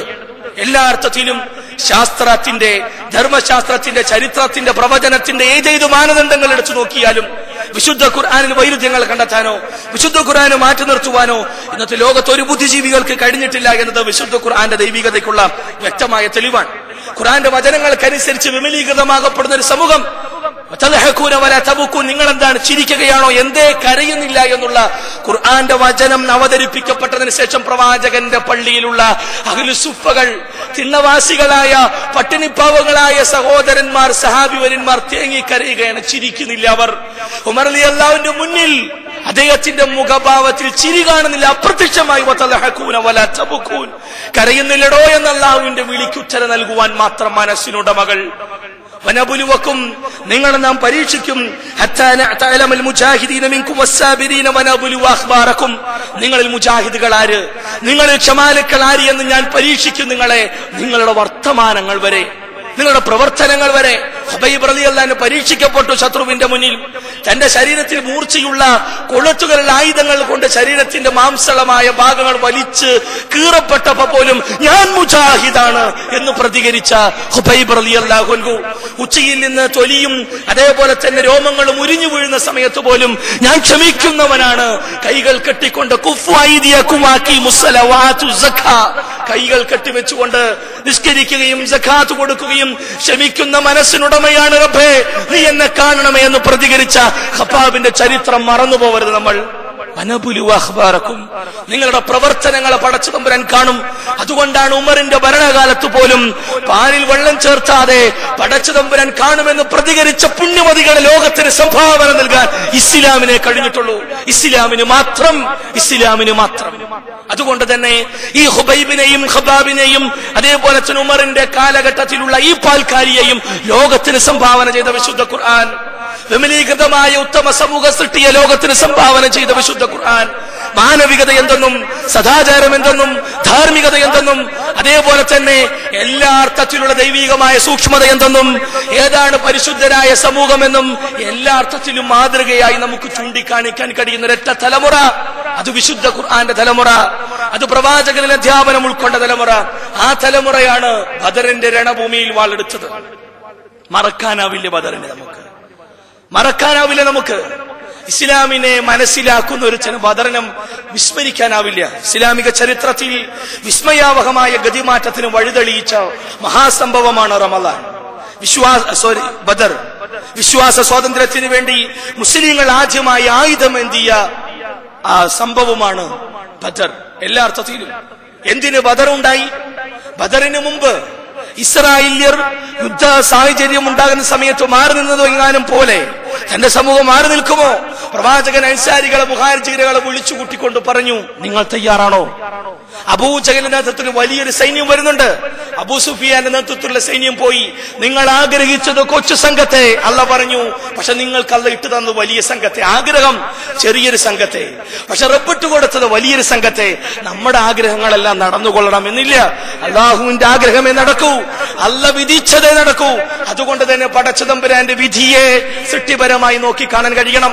എല്ലാ അർത്ഥത്തിലും, ദുഃഖത്തിലും അതേപോലെ സുഖത്തിലും, എല്ലാ അർത്ഥത്തിലും ജീവിതത്തിന്റെ ഏത് പ്രതിസന്ധി ഘട്ടത്തിലും അള്ളാഹുവിന്റെ വിധിയെ വിധിയായി കാണാൻ, അള്ളാഹുവിന്റെ വിധിയിൽ സമാധാനപ്പെടാൻ, അള്ളാഹുവിന്റെ വിധിയിൽ അവനെ ശുക്ർ ചെയ്യാൻ, അള്ളാഹുവിന്റെ വിധിയിൽ ക്ഷമിക്കാൻ കഴിയണം. കാലിൽ ഒരു മുള്ളു തട്ടിയാൽ പോലും ക്ഷമിക്കാൻ വിധിയുടെ ഭാഗം. അതുകൊണ്ട് തന്നെ മുഹാജിറുകളിൽപ്പെട്ട വ്യക്തി കടന്നു വന്നുകൊണ്ട് പറഞ്ഞു, മിഖ്ദാദ് ഇബ്നു അംർ റളിയല്ലാഹു അൻഹു, നബിയെ, അൻസാരികളായ മുഹാജിറുകളായ ഞങ്ങളെ സംബന്ധിച്ചിടത്തോളം ഇസ്രായേല്യർ പിന്മാറിയതുപോലെയുള്ള നടപടിക്രമം ഒരിക്കലും ഞങ്ങളുടെ ഭാഗത്തുനിന്നുണ്ടാവില്ല. എന്ത് കൽപ്പിച്ചാലും ഞങ്ങൾ ഒരുക്കമാണ് എന്ന് പ്രതികരിച്ച മുഹാജിറുകൾ, അൻസാരികൾ പറഞ്ഞു, നബിയെ, നിങ്ങൾ ഞങ്ങളെയും കൊണ്ട് കടലിന്റെ ആഴിയിലേക്കാണ് കാലെടുത്തു വെച്ചാൽ പോലും കൂടെ കാൽ വെക്കാൻ ഈ അൻസാരികളുണ്ട്. അഖബ ഉടമ്പടിയിൽ സർവാധിനാഥനായ പടച്ചതമ്പുരാനെ സാക്ഷി നിർത്തി ഞങ്ങൾ ബയ്യത്ത് ചെയ്തിട്ടുണ്ട്. ജീവനേക്കാളേറെ, പെറ്റ ഉമ്മയേക്കാളേറെ, രക്തത്തിൽ പിറന്ന സന്താനത്തെക്കാളേറെ സംരക്ഷിക്കാൻ നബിയെ താങ്കളെ എന്ന് ഒരുക്കമാണ് അൻസാരികൾ, തയ്യാറാണ് അൻസാരികൾ എന്ന് പ്രതികരിച്ചു. അൻസാരികളിലെ പ്രമുഖനായ സഅദ് ഇബ്നു മുആദ് റളിയല്ലാഹു അൻഹു യുദ്ധം സജീവമാകുന്നതിന് തൊട്ടു മുമ്പ് മുന്നിൽ വരുന്നത് തന്റെ ഉറ്റവരും ഉടയവരും അബ്ദുറഹ്മാൻ അബൂബക്കർ റളിയല്ലാഹുവിന്റെ മകൻ, അദ്ദേഹം പിന്നീട് ഇസ്ലാം സ്വീകരിച്ചു. പക്ഷേ ബദറിന്റെ രണഭൂമിയിൽ ഊരിപ്പിടിച്ച വാളുമായി മുശ്രിക്കുകളുടെ ഭാഗത്ത് നിന്ന ധീരനായ യോദ്ധാവ് ആരുണ്ടോ ഞങ്ങളുടെ പൂർവികന്മാർ പഠിപ്പിച്ച ആദർശത്തെ വെല്ലുവിളിക്കാൻ. ശക്തമായ വെല്ലുവിളി കടന്നു വരുന്നത് തന്റെ ഉറയിലുള്ള വാളൂരിയെടുത്തുകൊണ്ട് ആ മകന് ജന്മം നൽകിയ പിതാവ് സിദ്ദീഖുൽ അക്ബർ. ആ ആദർശബോധം, ആദർശബോധം അബൂബൈദ റളിയല്ലാഹു അൻഹു വാളെടുത്തുകൊണ്ട് ബദറിൽ മുന്നോട്ട് കുതിക്കുമ്പോ തടസ്സമായി വരുന്നത് പിതാവ്. പല വഴിക്കും മാറിപ്പോയി പിതാവിൽ നിന്ന് മാറാൻ. പക്ഷേ പിന്നെയും പിതാവ് തനിക്ക് മാർഗ തടസ്സമായി വരുമ്പോ മാറി നിന്ന് ചിന്തിക്കുന്നു, ഞാൻ എന്തിനു വാളെടുത്തു, ഞാനെന്തിനു മുസ്ലിമായി, ഞാനെന്തിന് മുസ്ലിങ്ങളെ ഇത്തരം നിഷ്കരണം ശത്രുക്കൾ വധിക്കുന്നത് കണ്ടു നിൽക്കണം, അതുകൊണ്ട് എന്തിനു ഞാൻ മാറി നിൽക്കണം, ഞാനെന്തിനു മുസ്ലിമായി, ഞാനെന്തിനു വാളെടുത്തു. ഉരുപ്പിടിച്ച വാളുമായി തന്റെ ആദർശത്തിന് തന്റെ ആദർശത്തിന് നിലനിൽപ്പിന് വേണ്ടിയുള്ള കുതിപ്പിനിടയിൽ തടസ്സമാകുന്നത് തനിക്ക് ജന്മം നൽകിയ ഉപ്പയാണെങ്കിൽ വരെ അശിരസ് ഛേദിച്ചുകൊണ്ട് മുന്നോട്ട് നീങ്ങിയ അബൂ ഉബൈദ റളിയല്ലാഹു അൻഹു. എവിടെയുണ്ട് ഈ ആദർശ സംഘടനം? വാപ്പയും മകനും, അതേപോലെ തന്നെ എളാപ്പയും മൂത്താപ്പയും, അതേപോലെ തന്നെ പിതൃവ്യനും, അതേപോലെ തന്നെ മക്കളും തമ്മിലുള്ള യുദ്ധങ്ങൾ, ബദർ. അതാണ് പറയുന്നത്. അതുകൊണ്ട് തന്നെ ബദർ ഉണ്ടായതിൽ സത്യത്തെ സത്യമായി നിലനിർത്തുവാനും അസത്യത്തെ നിഷ്ഫലമാക്കാനും ഫലശൂന്യമാക്കാനും. എന്ത് സത്യം? ഖൗലു ലാ ഇലാഹ ഇല്ലല്ലാഹ്. നമ്മുടെ ചെറുപ്പത്തിലെ, നമ്മുടെ ഉമ്മയിൽ നിന്ന് വല്ലുമ്മയിൽ നിന്ന് നമ്മളെ താരാട്ടു പാട്ടുപാടി ഉറക്കുന്ന സമയത്ത് നമ്മൾ കേട്ടു വളർന്ന ആ സുന്ദരമായ സത്യത്തിന്റെ വാക്യം ലാ ഇലാഹ ഇല്ലല്ലാഹ്. എത്ര തവണ താരാട്ടു പാട്ടുകളിലൂടെ നാം ലാ ഇലാഹ ഇല്ലല്ലാഹ് കേട്ടു. ആ ലാ ഇലാഹ ഇല്ലല്ലാഹ് നമ്മുടെ കർണപുടങ്ങളിൽ ഇന്നും ഓർമ്മയിലുണ്ട്, നമ്മുടെ മനസ്സുകളിൽ. മരിക്കുമ്പോൾ നമ്മുടെ അധരങ്ങളിൽ നിന്ന് പുറത്തു വരേണ്ട അവസാനത്തെ പ്രതികരണം പോലും മൻ കാന ആഖിറു കലാമിഹി ലാ ഇലാഹ ഇല്ലല്ലാഹ് ദഖലൽ ജന്ന. ആ ലാ ഇലാഹ ഇല്ലല്ലാഹയുടെ പുനഃസ്ഥാപനത്തിന്, ശിർക്കിന്റെ നാശത്തിന്. അതാണ് ബദർ, അതാണ് ബദർ. പക്ഷെ ഖേദകരമെന്ന് പറയട്ടെ, ലാ ഇലാഹ ഇല്ലല്ലാഹയ്ക്ക് വേണ്ടി വാളെടുത്ത, ലാ ഇലാഹ ഇല്ലല്ലാഹയുടെ പുനഃസ്ഥാപനത്തിന് വേണ്ടി മാതാക്കളെയും പിതാക്കളെയും ഉപേക്ഷിച്ച, ലാ ഇലാഹ ഇല്ലല്ലാഹയുടെ നിലനിൽപ്പിന് വേണ്ടി ഉറ്റവരുടെയും ഉടയവർക്കിടയിലും വാളേന്താൻ തയ്യാറായ, ലാ ഇലാഹ ഇല്ലല്ലാഹയ്ക്ക് വേണ്ടി പട്ടിണി കിടന്ന, ലാ ഇലാഹ ഇല്ലല്ലാഹയ്ക്ക് വേണ്ടി സമ്പത്തും സർവസ്വവും ഉപേക്ഷിച്ച ആ ബദരീങ്ങളെപ്പോലും വിളിച്ചു പ്രാർത്ഥിക്കുന്ന ദുരവസ്ഥ ഖേദകരമാണ്, വേദനാജനകമാണ്. ചിന്തിക്കുന്നില്ല മുസ്ലിം സമൂഹങ്ങൾ. വളരെ ഗൗരവം, വളരെ ഗുരുതരം പ്രശ്നം. അതുകൊണ്ട് മനസ്സിലാക്കണം, നമ്മൾ ബദറിന് വേണ്ടിയുണ്ടായി. ബദറിന്റെ കഥകൾ പറഞ്ഞ്, ബദറിന്റെ വചനങ്ങൾ പറഞ്ഞ് യുവതലമുറക്കിടയിൽ ജാഗരം കൊള്ളിക്കാനും ജിഹാദിന്റെ ആഹ്വാനങ്ങളുമായി മുസ്ലിം സമൂഹത്തിനിടയിൽ ആത്മഹത്യാപരമായ നിലപാട് സ്വീകരിക്കുകയും ചെയ്യുന്ന ചില കുബുദ്ധികൾ പ്രവർത്തിക്കുന്നുണ്ട്. തിരിച്ചറിയണം അവരെ, സമൂഹം തിരിച്ചറിയണം അവരെ. ബദർ പറഞ്ഞത് എന്ത്? ബദർ എന്തിനുണ്ടായി? ബദറിന്റെ സാഹചര്യം എന്ത്? എപ്പോൾ വാളെടുക്കണം? ഇന്ത്യയെ പോലുള്ള സാഹചര്യത്തിൽ അയൽവാസിയായ രാമന്റെയും അതേപോലെ തന്നെ അതേപോലെ ജോസഫിന്റെയും കടുത്തറുത്തുകൊണ്ടാണ് ജിഹാദ് പ്രതികരിക്കേണ്ടത്, ജിഹാദ് നടത്തേണ്ടത്. ഇത്തരം ആളുകൾ ഇസ്ലാമിന് വേണ്ടി മരിക്കാൻ ആരുണ്ടോ തയ്യാറെന്ന് പറഞ്ഞാൽ ഇസ്ലാമിനെ കുറിച്ച് അവനൊന്നും അറിയില്ല. അവന്റെ കയ്യിലുള്ളത് ശിർക്കൻ ചരടുകളും ശിർക്കൻ വിശ്വാസങ്ങൾ. അവന്റെ മനസ്സിലും അവന്റെ ചിന്തയിലും നേരെ വേണം. അഞ്ചു നേരം നമസ്കരിക്കാത്ത, പള്ളിയിൽ പോവാത്ത, നോമ്പെടുക്കാത്ത, റമദാനിനെ സജീവമാക്കാത്ത, ഇസ്ലാമിന്റെ ആത്മാവോ ചൈതന്യമോ ഉൾക്കൊള്ളാത്ത കേവലം നാമധാരികളായ മുസ്ലിങ്ങൾ വാളെടുക്കാൻ പലരും രംഗത്താണ്. പക്ഷെ മുസ്ലിമായി ജീവിക്കാൻ ആരുണ്ടോ എന്ന് ചോദിച്ചാൽ ഈ കാലഘട്ടത്തിൽ അത് പറ്റില്ല. ഈ മോഡേൺ യുഗത്തിൽ ഇസ്ലാം അനുസരിച്ച് ജീവിക്കാൻ പറ്റില്ല. ഈ സൈബർ യുഗത്തിന് തലമുറയ്ക്ക് ഇസ്ലാമിന്റെ ചട്ടക്കൂട്ടിൽ നിൽക്കാൻ കഴിയില്ല. അതെല്ലാം ആയിരത്തി നാനൂറ് വർഷങ്ങൾക്ക് മുമ്പുള്ള സമൂഹത്തെ വിമലീകരിക്കാൻ ഉതകുന്ന ഒരു തത്വശാസ്ത്രം മാത്രം. ഇസ്ലാം പറഞ്ഞത് മുസ്ലിമായി ജീവിക്കാൻ. ജിഹാദാണത്. ഖുബൈബ് റളിയല്ലാഹു അൻഹു ജിഹാദിനെ മറന്നുപോയോ ഈ സമൂഹം? ഖബാബ് റളിയല്ലാഹുവിന്റെയും ബിലാൽ റളിയല്ലാഹുവിന്റെയും യാസർ കുടുംബത്തിന്റെയും ജിഹാദിനെ മറന്നുപോയി ഈ സമൂഹം. നമസ്കാരം പടച്ച തമ്പുരാന്റെ പ്രതിഫലം ആഗ്രഹിച്ചുകൊണ്ട് രാത്രിയുടെ അന്ത്യയാമങ്ങൾ മണിക്കൂറുകൾ ചെലവഴിക്കാൻ മറന്നുപോയ ഈ സമൂഹം മറിച്ച് പടച്ച തമ്പുരാൻ പഠിപ്പിച്ച ഈ കൃത്യമായ ആശയങ്ങളെ ജിഹാദിന്റെ ആത്മാവ് ഉൾക്കൊണ്ടുകൊണ്ട് മനസ്സിലാക്കാൻ കഴിയണം. ജിഹാദിന് ഹോളി വാർ എന്ന അർത്ഥം കൊടുത്തു പല ഡിക്ഷണറികളിൽ. ഇംഗ്ലീഷ് മലയാളം ഡിക്ഷണറിയിൽ ഒരു വ്യക്തി പ്രതികരിക്കാൻ ആരുണ്ടായി? ജിഹാദിന് നേർക്ക് നേരെ യുദ്ധം എന്നർത്ഥം എവിടെ? മറിച്ച് ത്യാഗ പരിശ്രമം. ജിഹാദിന്റെ വ്യത്യസ്ത മേഖലകളുണ്ട്. ജിഹാദിന്റെ ഒരു ഭാഗം മാത്രമാണ് കിതാല്. നബിയിൽ നിന്നും പഠിച്ചില്ല ജിഹാദിനെ, സഹാബത്തിൽ നിന്നും പഠിച്ചില്ല ജിഹാദിനെ, ബദറികളിൽ നിന്ന് പഠിക്കണം ജിഹാദിനെ, ഉഹ്ദിൽ നിന്ന് പഠിക്കണം ജിഹാദിനെ, സിദ്ദീഖുൽ അക്ബറിൽ നിന്ന് പഠിക്കണം ജിഹാദിനെ, രണഭൂമിയിൽ പിടഞ്ഞു വീണ അബ്ദുല്ലാഹിബ്നു മക്തൂമിൽ നിന്ന് പഠിക്കണം ജിഹാദിനെ. അതിന് എല്ലാ രീതിയിലും സഹാബിവര്യന്മാരിൽ നിന്ന് ജിഹാദ് പഠിച്ചിരുന്നുവെങ്കിൽ ഈ അവസ്ഥ ഉണ്ടാകുമായിരുന്നില്ല.